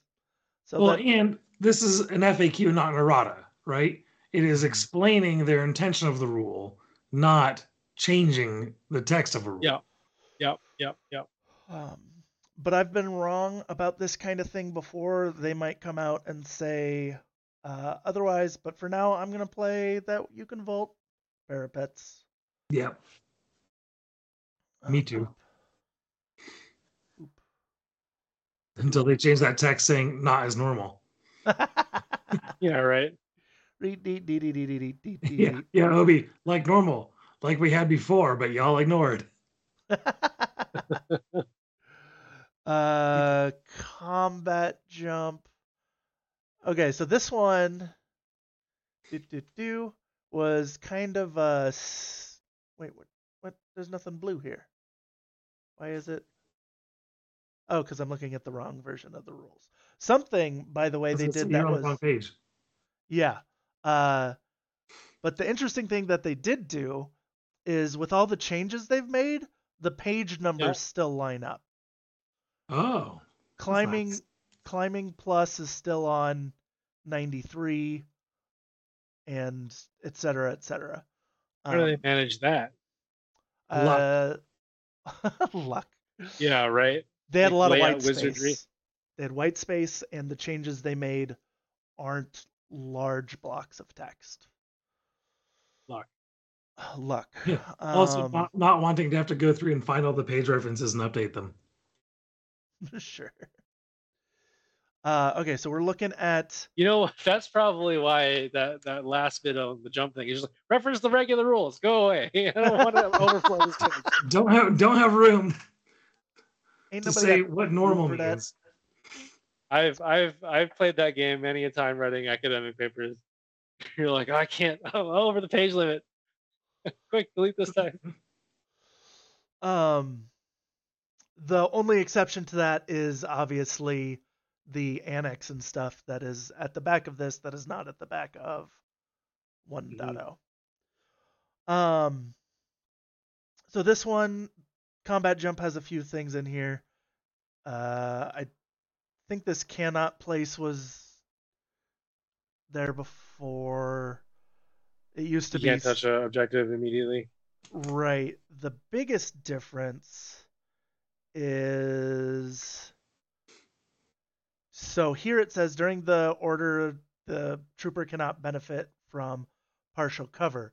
In 1.0, it said they couldn't touch terrain that would give them partial cover or something along those lines.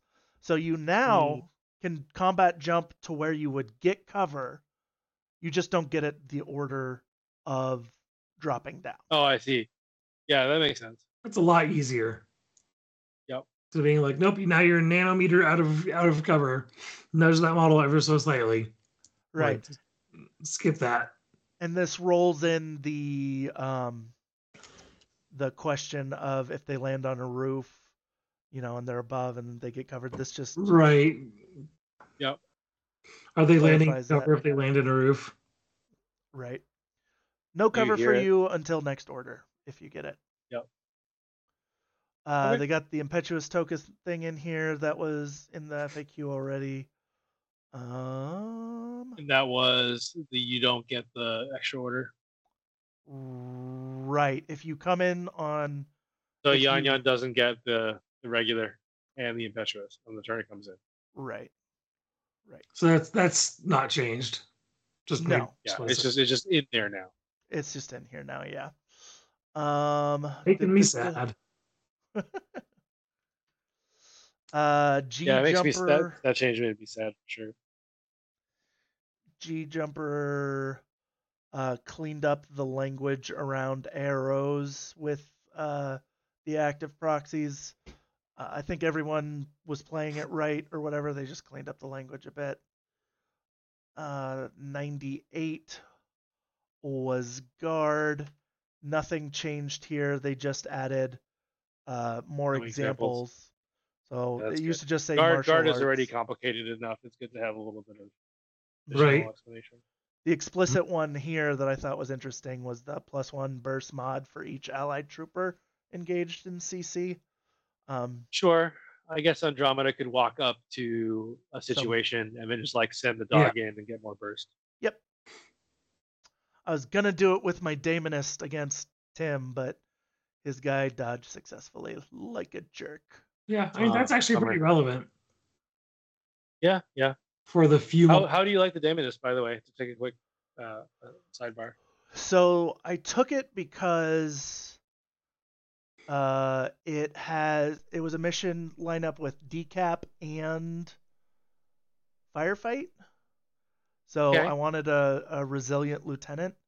And if it's not that, then it's the Taskmaster. Like, those are the two choices for resilient lieutenants in Bakunin. Kusunagi's not bad. Armor 3, she doesn't like templates. I mean, sure. I'm not disputing that, but I would consider her as well. Sure. But the plus order for bringing a Moira along is just so good, having two lieutenant orders. Right. Yeah. The NCO, it's just I like him a lot.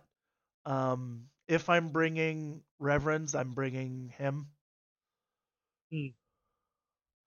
But that is a kind of a point tax. It's also a 2-wound lieutenant, like a proper 2-wound lieutenant. That's also very good. Yeah, that's very good. No disagreement there. You're supposed to say it's totally overpowered and breaks the game. Game's not fair anymore. I don't think it's overpowered. I do in principle agree with the voices that say that it's kind of a departure from what is widely considered to be like Nomad's list construction weaknesses for fluff reasons, right? So there have been a bunch of people having a strong lieutenant, having specifically the NCO plus the double lieutenant order situation, because like Nomad lieutenants are supposed to be quote unquote bad, right? That's a wildly imprecise statement, but like the idea is that like we're so disparate and decentralized in command and control that having a more traditional like Yu Jing style lieutenant is kind of a departure from what the fluff should be. Kusanagi gave you an extra swick before, like he still does. Yeah, right. I'm just saying that. But I mean, like that's not necessarily like a command and control thing. That's like a bring all the guns. Like this is like a party thing, right? Sure. So I think I agree with people that are a little annoyed about the fluff of it. I think it would be an interesting design space to say that that particular option only existed in Bakunin, much like the marksmanship simulator does, right? Sure. That would, I think, for me at least, clear up the fluff concern. It's like, they're in Bakunin. This is like a big, reverend task force led by a demoness observant. And they're working together for a long time, and this is like the way they handle the situation.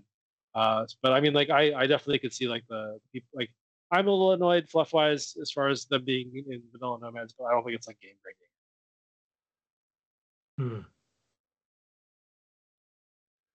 Well, it's just an aesthetic thing for me that I disagree with, but it's not it's not my game.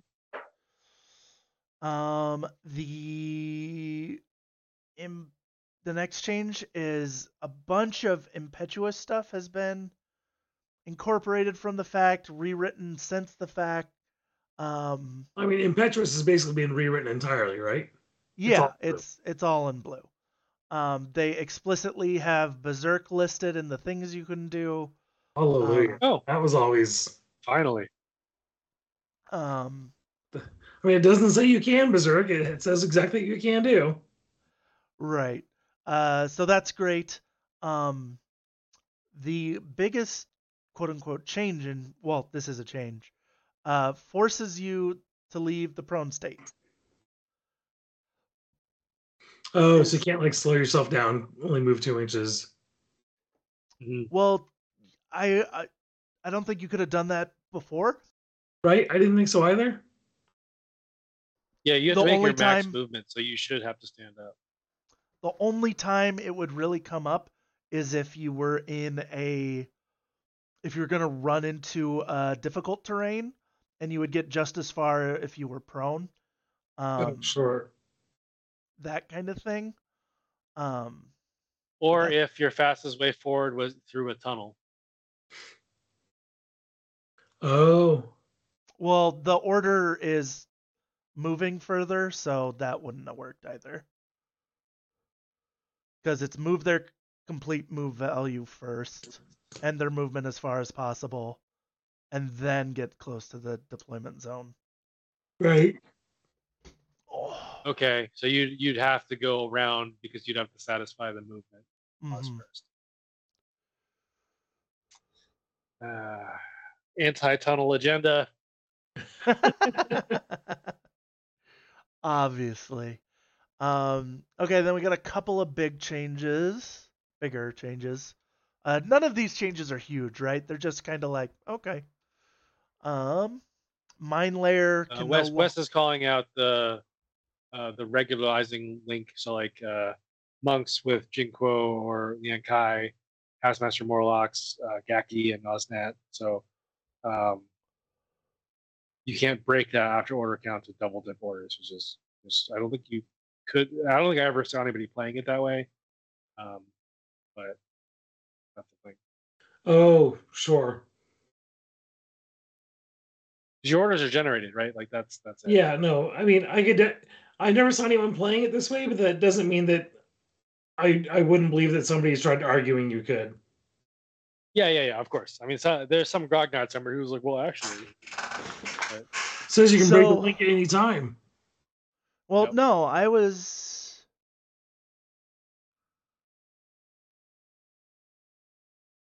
You could have before. I think this is a change that I missed. That he's calling out. Well, so you could generate them. You're saying that if you have the Gaki link, right? You could generate their orders as regular, and then before you go on to generate your impetuous orders, you break the link team and now generate the impetuous orders.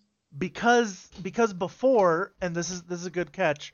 Before they were never called orders. That's kind of one of the biggest changes here.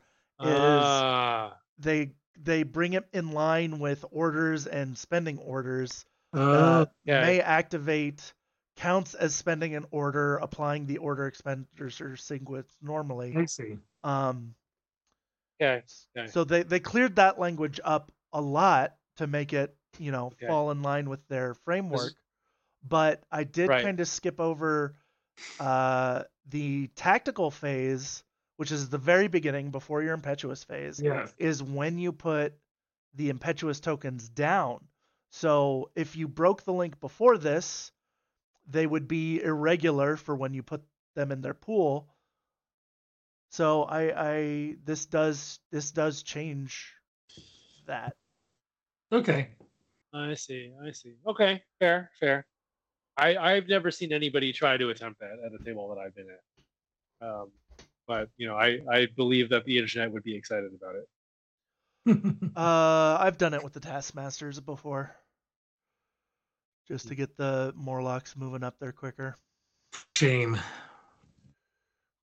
It didn't change the game at all. Yeah, it's not a huge deal. It might be a little bigger deal with something like a 6-6 Gakken. Yeah, I just haven't been playing those. Okay, the Mine Layer change. And of note, because I've seen a couple people, I've been one of these people. When I first read this, I was shocked. There can be no enemy troopers or camouflage markers inside the trigger area of the deployable weapon or piece of equipment when it is deployed or inside the zone of control for perimeter weapons. So I was shocked that you could no longer put mines down that covered people. But this is only with the mine layer skill. Right. I think everybody had that same moment of clutching their pearls. Yep. You could still do the thing with Maggie. That's fine. But you can't have a Speculo cover a link team anymore. Is kind of the main. And that's really, I feel like, the one that gets really tagged by it. Yeah. Mm-hmm. I mean, it does make setting up in the midfield, if you are going against an army that has a high midfield presence, and your army also has a lot of mine layers, you might want to deploy first, or maybe not hold the mine layer in reserve. Otherwise, you might be more restricted on where you can put that mine based on the enemy. Well, this also, I mean, I guess it was always the case that you couldn't cover camo markers. Well, you could cover a camo marker if there was a legal model in the radius. Not with mine layer. Yeah. Really? I don't think so. In the old rules, let me look it up. Yeah, let me look it up. I always thought you could, as long as there was at least a valid target. Yeah. Nope.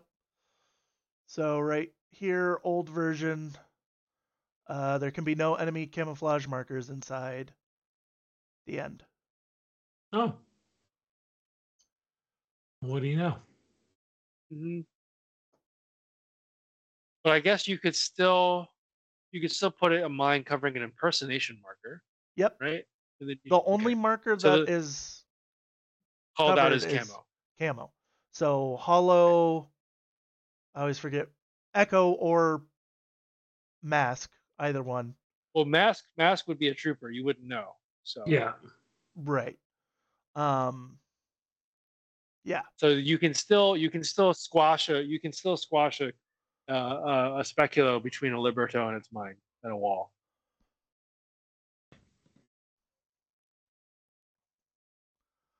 Yeah.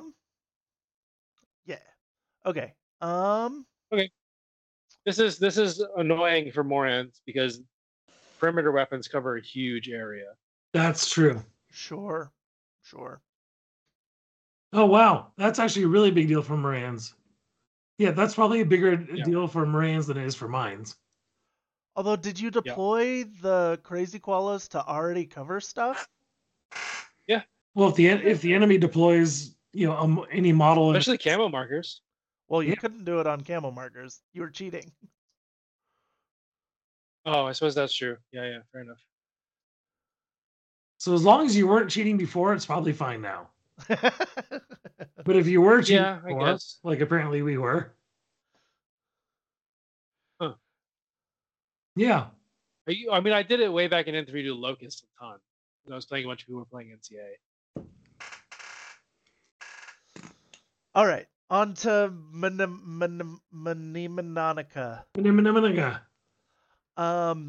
The change here is that the, what do they call them?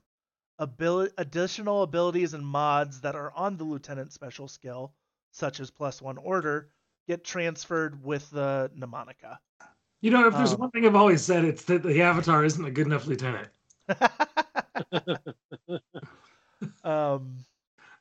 Yeah, so you get that extra.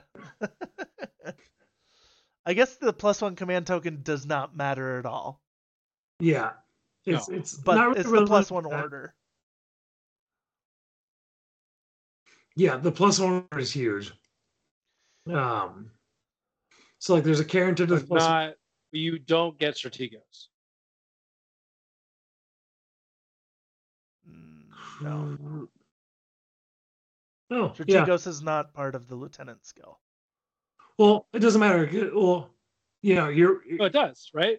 Because if I lose Hector, or sorry, not, I mean, if I lose the Avatar, because Hector doesn't have the Mnemonica. Yeah, I might. Yeah. You accessorize him, but I guess because then you actually just have two lieutenant orders that you can use on whoever's your new lieutenant. All right. I mean, it's not a bad thing. Combined is certainly happy about this, but it's good that they don't also transfer. You're just going to have to suffer like putting both those orders into Norkias or something. Oh, no. Like, what else has NCA? Like Umbra, Norkias, Sogarat, Raicho, Raktarak. Yeah. Voltrak? I mean, it's really hard to fit both Norkias and the Avatar, though. That's like almost 200 points. The Carrington has a +1 lieutenant order profile. It does, as does I think the Skivoris does too. No, Skivoris is +1 command token. Oh yes, you're right. Parachutist. What do I write here? Cleaned up language. Yeah, they got scenery elements instead of scenario objectives. So same thing as combat jump, right? You could still touch, or you can now touch. You still touch stuff, but you don't get it until the following order. Right. I think that's actually. I said it earlier. I just think it's a much cleaner way to play. Sure. Yeah, for sure. I think I was already playing that way. Not really thinking about it. Mm-hmm. Man, ahead of your time. Really. All the cheating. I mean, like 9 times out of 10, you land and like nobody sees you anyway, so that's irrelevant. That's true. That is true. AD combat, or not combat, coordinated orders. Lost my eyeballs. Where did I go? 107. 107? I was on 107. Yep. Yeah, coordinated orders for... maybe...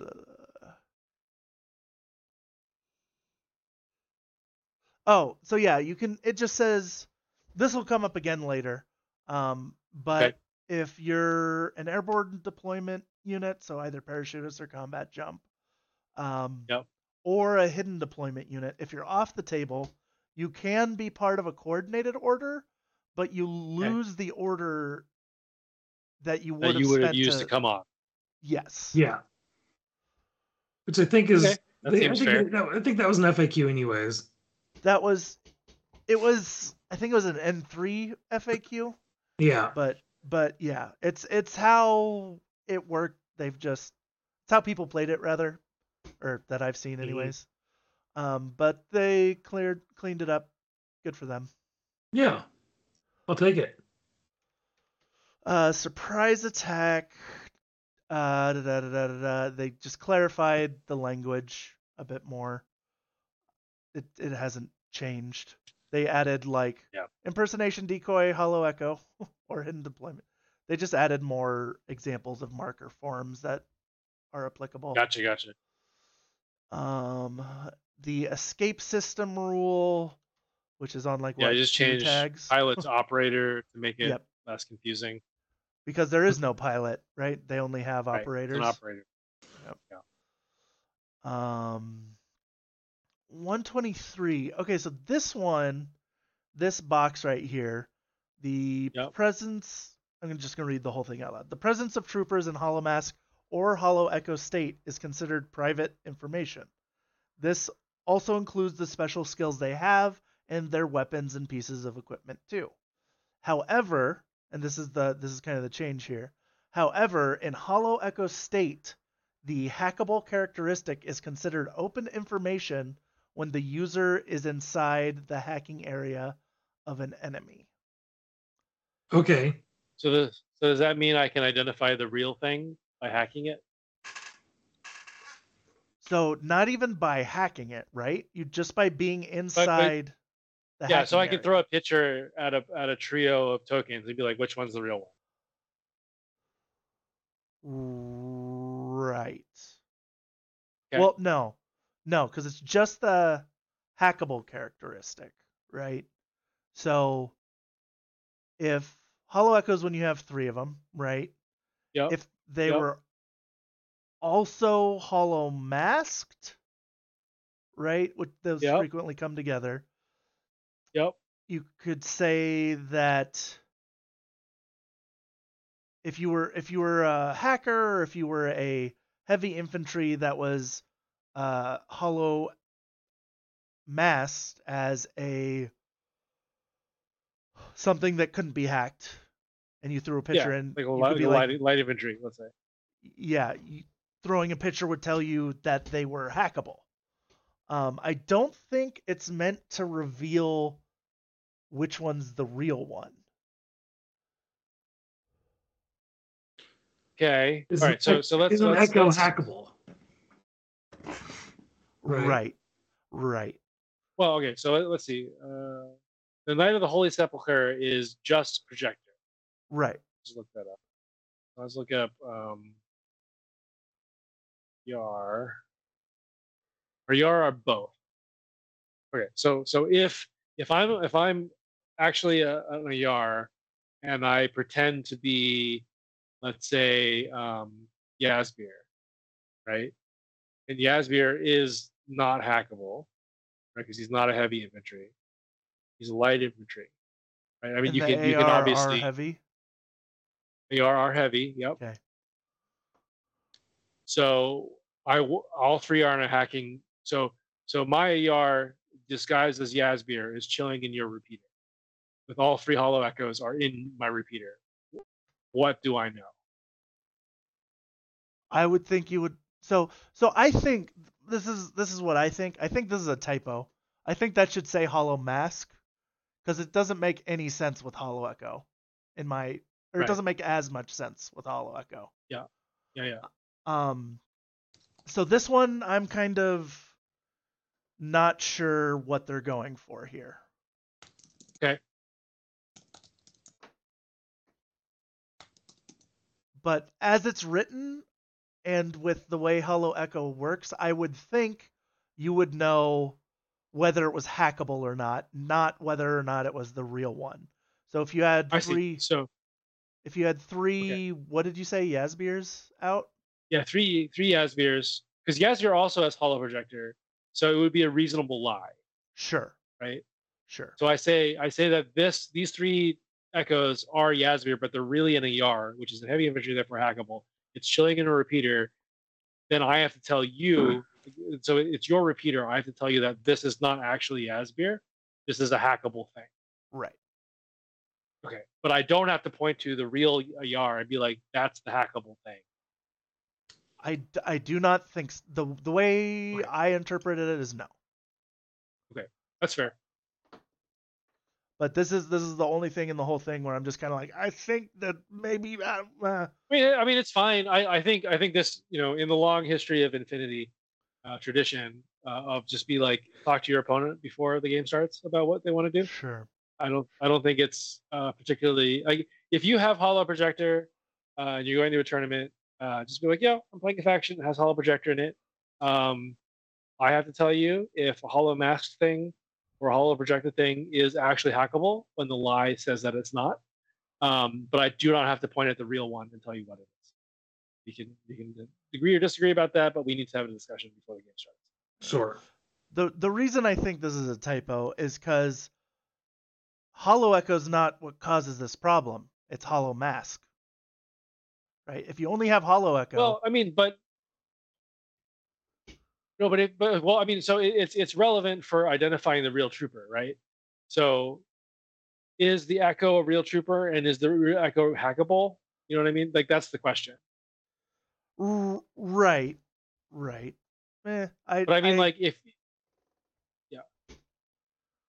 it makes sense to me though, because you can blow up a mine with a Hollow Echo. That's not the real one, so you should be able to hack a fake Hollow Echo. Right. And so, I mean, I guess, sure, it's fine. I just want to know before I start planning my turn, right? And so I think this is definitely one of those things where just like clear the air, tell your opponent what's going on, agree, and like I don't think either one is particularly game breaking, like either interpretation. So just like agree on what you're going to do and be prepared to like give the thing that you don't want, but it's not going to actually hurt your chances of winning the game significantly, I would say. Is there an example? I have done this in the past. Back when Sepulchre Knights were S2, I had in N3, I think Obi is right. In N3, I think I could point to a trio of tokens in a repeater zone and ask which one was the real one.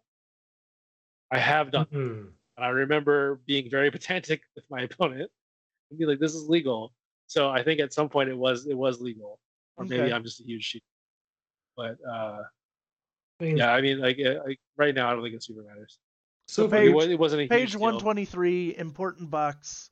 Figure out what that means on your own, I guess. I don't know. Yeah. But it's just straight up boils down to just make sure your opponent is cool with whatever you're gonna do before the game starts. So there's no surprises. There's plenty of things that fall into like, how are we treating this letter? Like I was playing this game recently where we agreed like all of the lattice work on the various parts of the buildings were like not see-through. And then my opponent like found a piece of lattice work that was like a horizontal surface instead of a vertical surface. You know what I mean? Right? Mm-hmm. And it was like, I'm shooting through this. And I was like, really? Okay, we sort of rolled with it, but I was like, "Huh, okay, that opens up a whole new fire lane that I was not expecting." Right. But he made the point. I was like, I put my dude up there to use this. I was like, oh, it's fine. I'm not worried about it. It's all good. It was just kind of jarring. But so make sure you catch those kinds of things before the game starts, or you'll have that kind of experience for sure. Tinbots, they're basically state tokens. You can walk through them. They don't. They're not on the table. They're just making they're that cute things for you to paint and not real things on the table. Yeah, just put them on the same base as the guy who carries them. That's what I do. And by that's what I do, that I mean that's what I should have done. Right. Or turn them into Taiga. Or turn them into Taiga. That's right. Do tin bots still have the weirdness where they would expose something that's hollow masked? Yeah. Yep. They're one of the things that can't be duplicated. Hmm. No?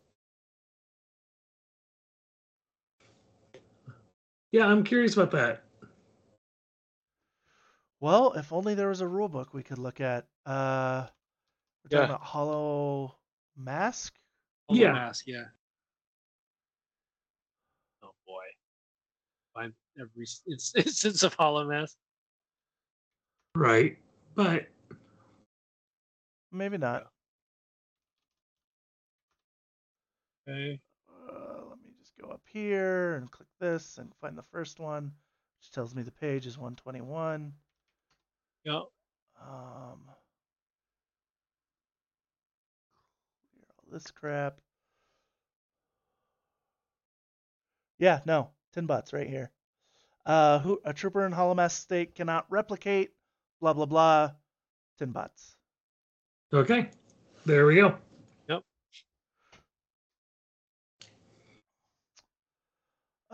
Person there.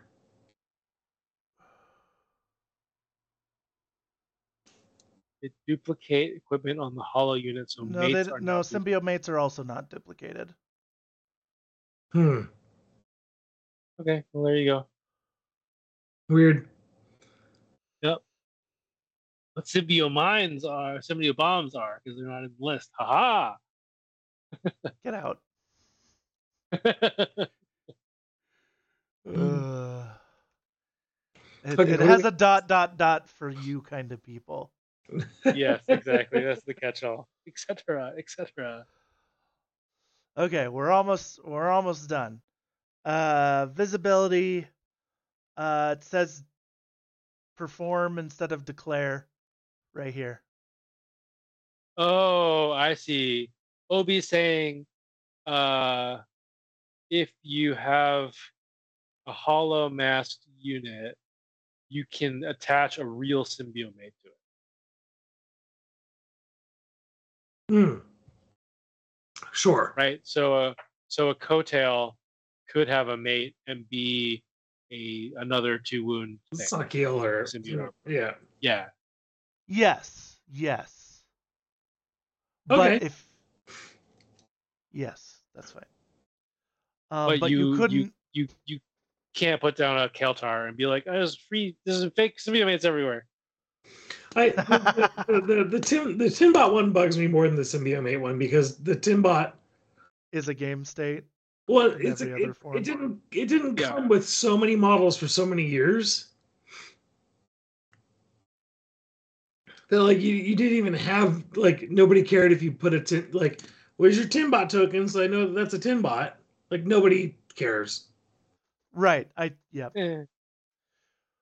But for the token to be relevant to the state of a model on the table bugs me. Mm-hmm. Noted. It's not. I mean, it's not like it's. God damn it! I was like, it's not like a symbiote where it's something you're assigning mid-game, right? Like, or assigning during play. It's just part of the profile. That was a great response, Clint. Fuck you both. I'm sorry. Okay. Carry on. Performed instead of declared. Has ramifications, but this is how people played it. So, cool. For what now? I'm sorry, visibility zones? Visibility zones, yeah. So they do what they did before, just different worded slightly by one word. Yep. Non-lethal was interesting. I had never thought about the ramifications here. This is a lot of words to say that non-lethal is always non-lethal. If you for example, let's say you're in a mission with a Panoply. Your unit gets adhesive launcher, right? If you have the skill BS attack shock, which does not have the non-lethal whatever, adding that unit type, or sorry, that ammo type to a non-lethal ammo type doesn't suddenly make it cause wounds. So if you add a DA, if you added explosive, but it also had the non-lethal tag, it would never cause wounds. Yeah, I guess. I mean, this was sort of a weird thing with this was back in the days when shock like added an extra roll, right? So it gave like Zayadin with breaker combis or breaker rifles like budget plasma, because they would force a BTS save and have BTS, and then because they would have the shock tag, you would also get an arm. Yeah. And so back, you know, when you could like buff remotes to give shock, you could do things like turn Flash Pulse into, or like a Riot Stopper into a arm roll. Right. Weapon. I remember giving them shock with marksmanship. And so I don't think it was legal then either, but this does make it explicit. Okay. Yep. And then the last thing I got on my list is real little, targetless, requires line of fire to the active trooper in the reactive turn. You can't use a zone of control ARO to shoot smoke or a drop bear or anything else that's targetless. Mm-hmm. Fair enough. Obi brings up double shot not forcing you to use both shots. It's a may apply +1 first now. That seems like something I could have easily missed. So double shot, you can, you can not use both shots if you want. Seems fine. And that's all I got. CCW does wounds or no? Yeah, I mean, as far as I know, it does. Yeah, it's not non-lethal. EMCCW? EMCCW is not non-lethal. Yeah. No, double shot always worked like that. It was always optional. Here's the 1.0 version. It says can apply a +1 mod. What do they change then? Blue and the new one.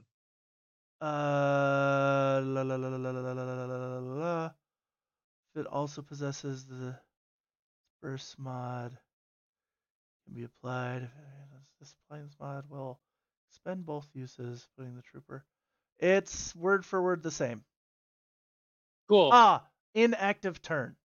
Inactive turn. Boop. Double shot. Inactive turn. Oh, I see. This is to prevent dynamos shooting two mines and an arrow. Right. This one does not say inactive turn. Although the bolding they have on this one made me skip it because I was like, right, my eyeballs just skipped this. EM ammo is non-lethal. So EM ammo coming out of most guns is non-lethal. But ammo is no longer a thing like it used to be. You have to look at the weapons themselves and see if the weapons have non-lethal on them.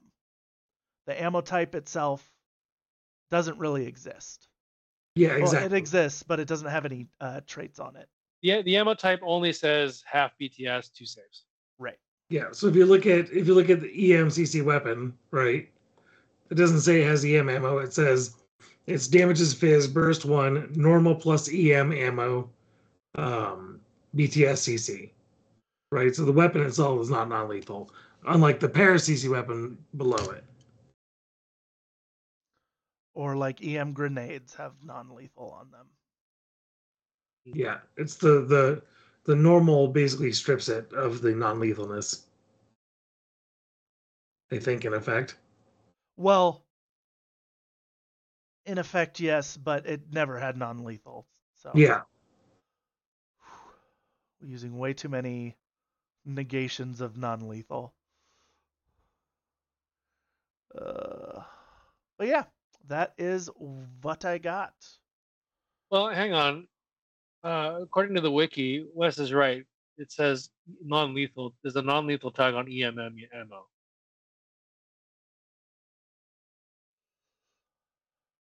Alrighty then.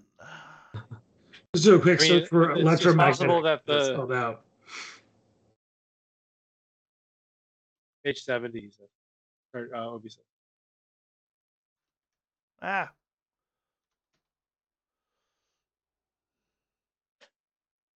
So it does. Where's your god now? Alrighty, I was wrong. There are tags on the ammos.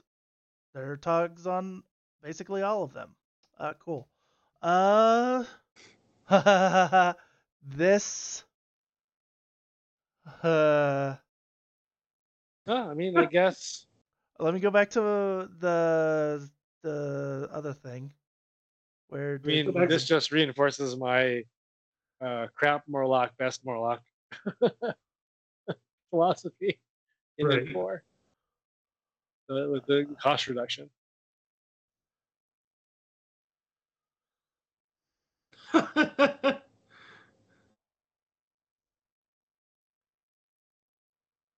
So wait. Okay, this is an even bigger pain in the butt because if you read the text of that, right? No matter the ammunition type of this weapon or piece of equipment or hacking program it uses, but this is definitely referring to a trait on a weapon. On a weapon, not in the context of in the ammo. But this is the only place it's listed.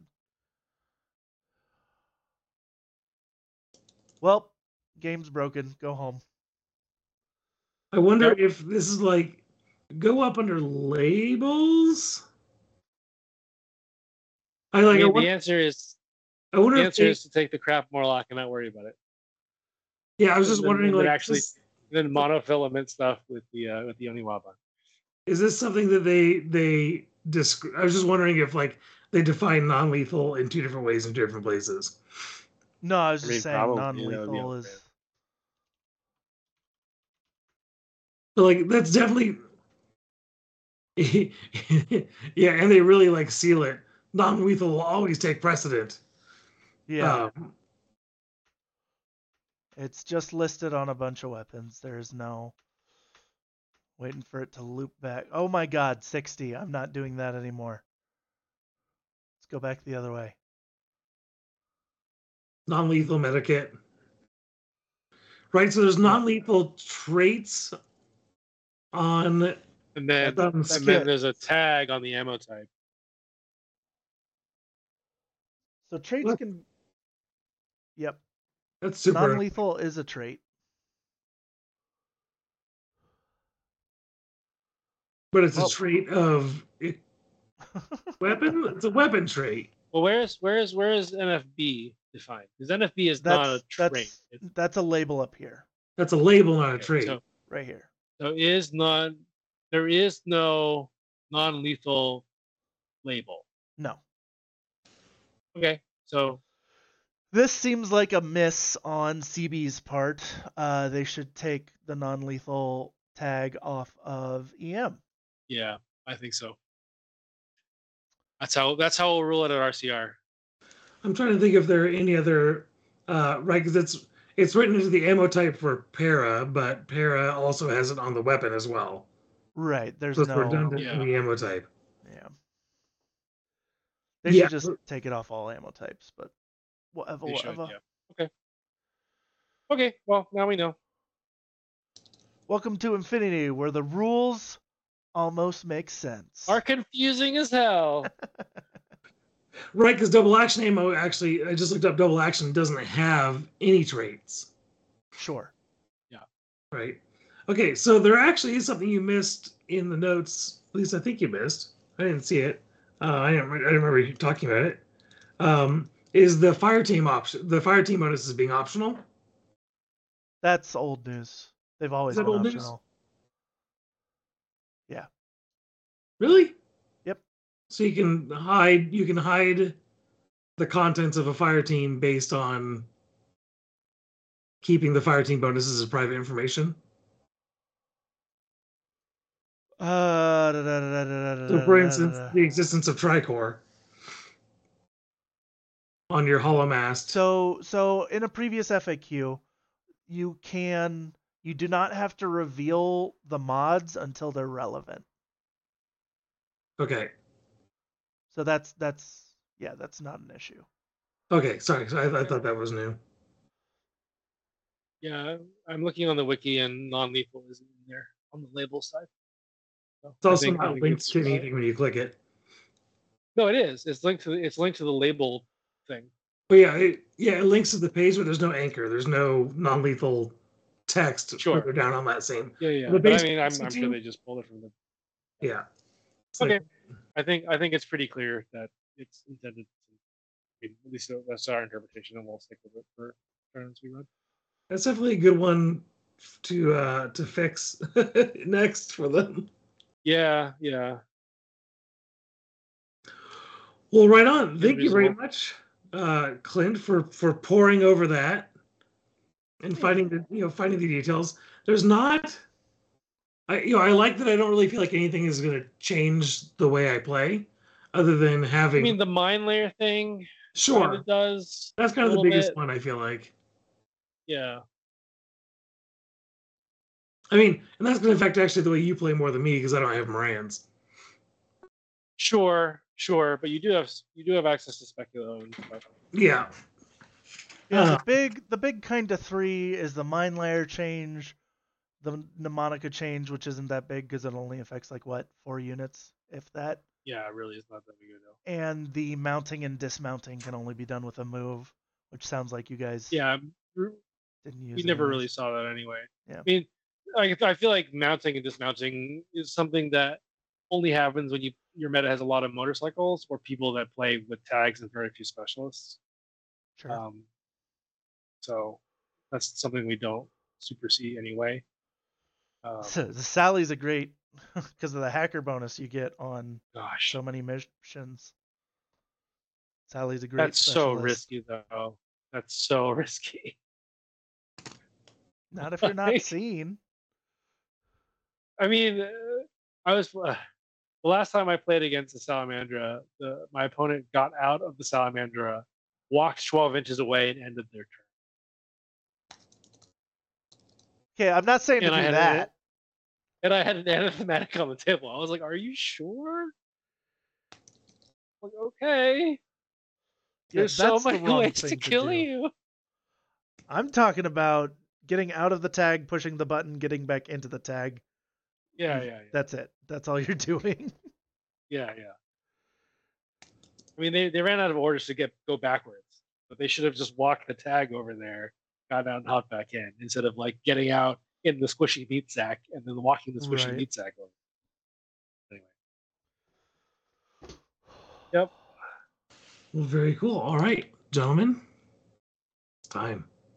Well, you've wasted another perfectly good evening listening to Late Night War Games. Sean, say the things that we need to record. Okay. Well, if you want to get in touch with us, you can do so on our Discord, or you can hit us up on mailbag@latenightwargames.com. Yeah. So if you like what we do, we're here every Tuesday, first and third Tuesday of the month. At 8:30 p.m. Pacific. We know it's a weird time, so we upload everything to Twitch and YouTube following day. To YouTube and your favorite podcast app the following day. We also have shows on Monday and Sunday. Right? So check out Tim and Clint's show, which is Tabletop Throwdown. Tabletop Throwdown! There you go. If you ever, they're always looking for players, so if you want to throw down on Tabletop Throwdown, let them know. There's a Discord for that. Yeah, if you want to support what we do, including what Tim and Clint do if you hate Adam and I, which is perfectly reasonable, you can become a Late Night Wargamer on Patreon and subscribe to our Twitch channel. And then, of course, thank you to our sponsors, DreamPod9, Chiv Games, Corvus Belli, Board and Brew, and Brutal Cities. Clint, anything else you want to plug? Nope. Tabletop Throwdown. Plug that. Plug the thing. Tabletop Throwdown. Go see the thing. It's on Sunday. Sunday, 10 a.m. 10 kills. Early in the morning. On the same channel, same bat time, different bat time. Why go to church when you can go to this house of worship right here? Worship the Dice Gods on Late Night War Games, except on Late Night Wars, on Dice Abide Live on Sunday morning. Hey. All right. Well, be sure to catch us on Facebook, YouTube, and anywhere that you get your podcasts. If you enjoy the show, please take a moment to give us a 5-star rating on iTunes and follow us on Twitch and YouTube. All of this helps us bring you the best content that we possibly can. All right. Stay safe out there. All right. Bye. Good night. Won't you play games with me? And I like to do everyone. That's what I like to do. That's what I like to do. That's what I really like to do. That's what I really like to do. Won't you play games with me? And I like to do everyone. That's what I like.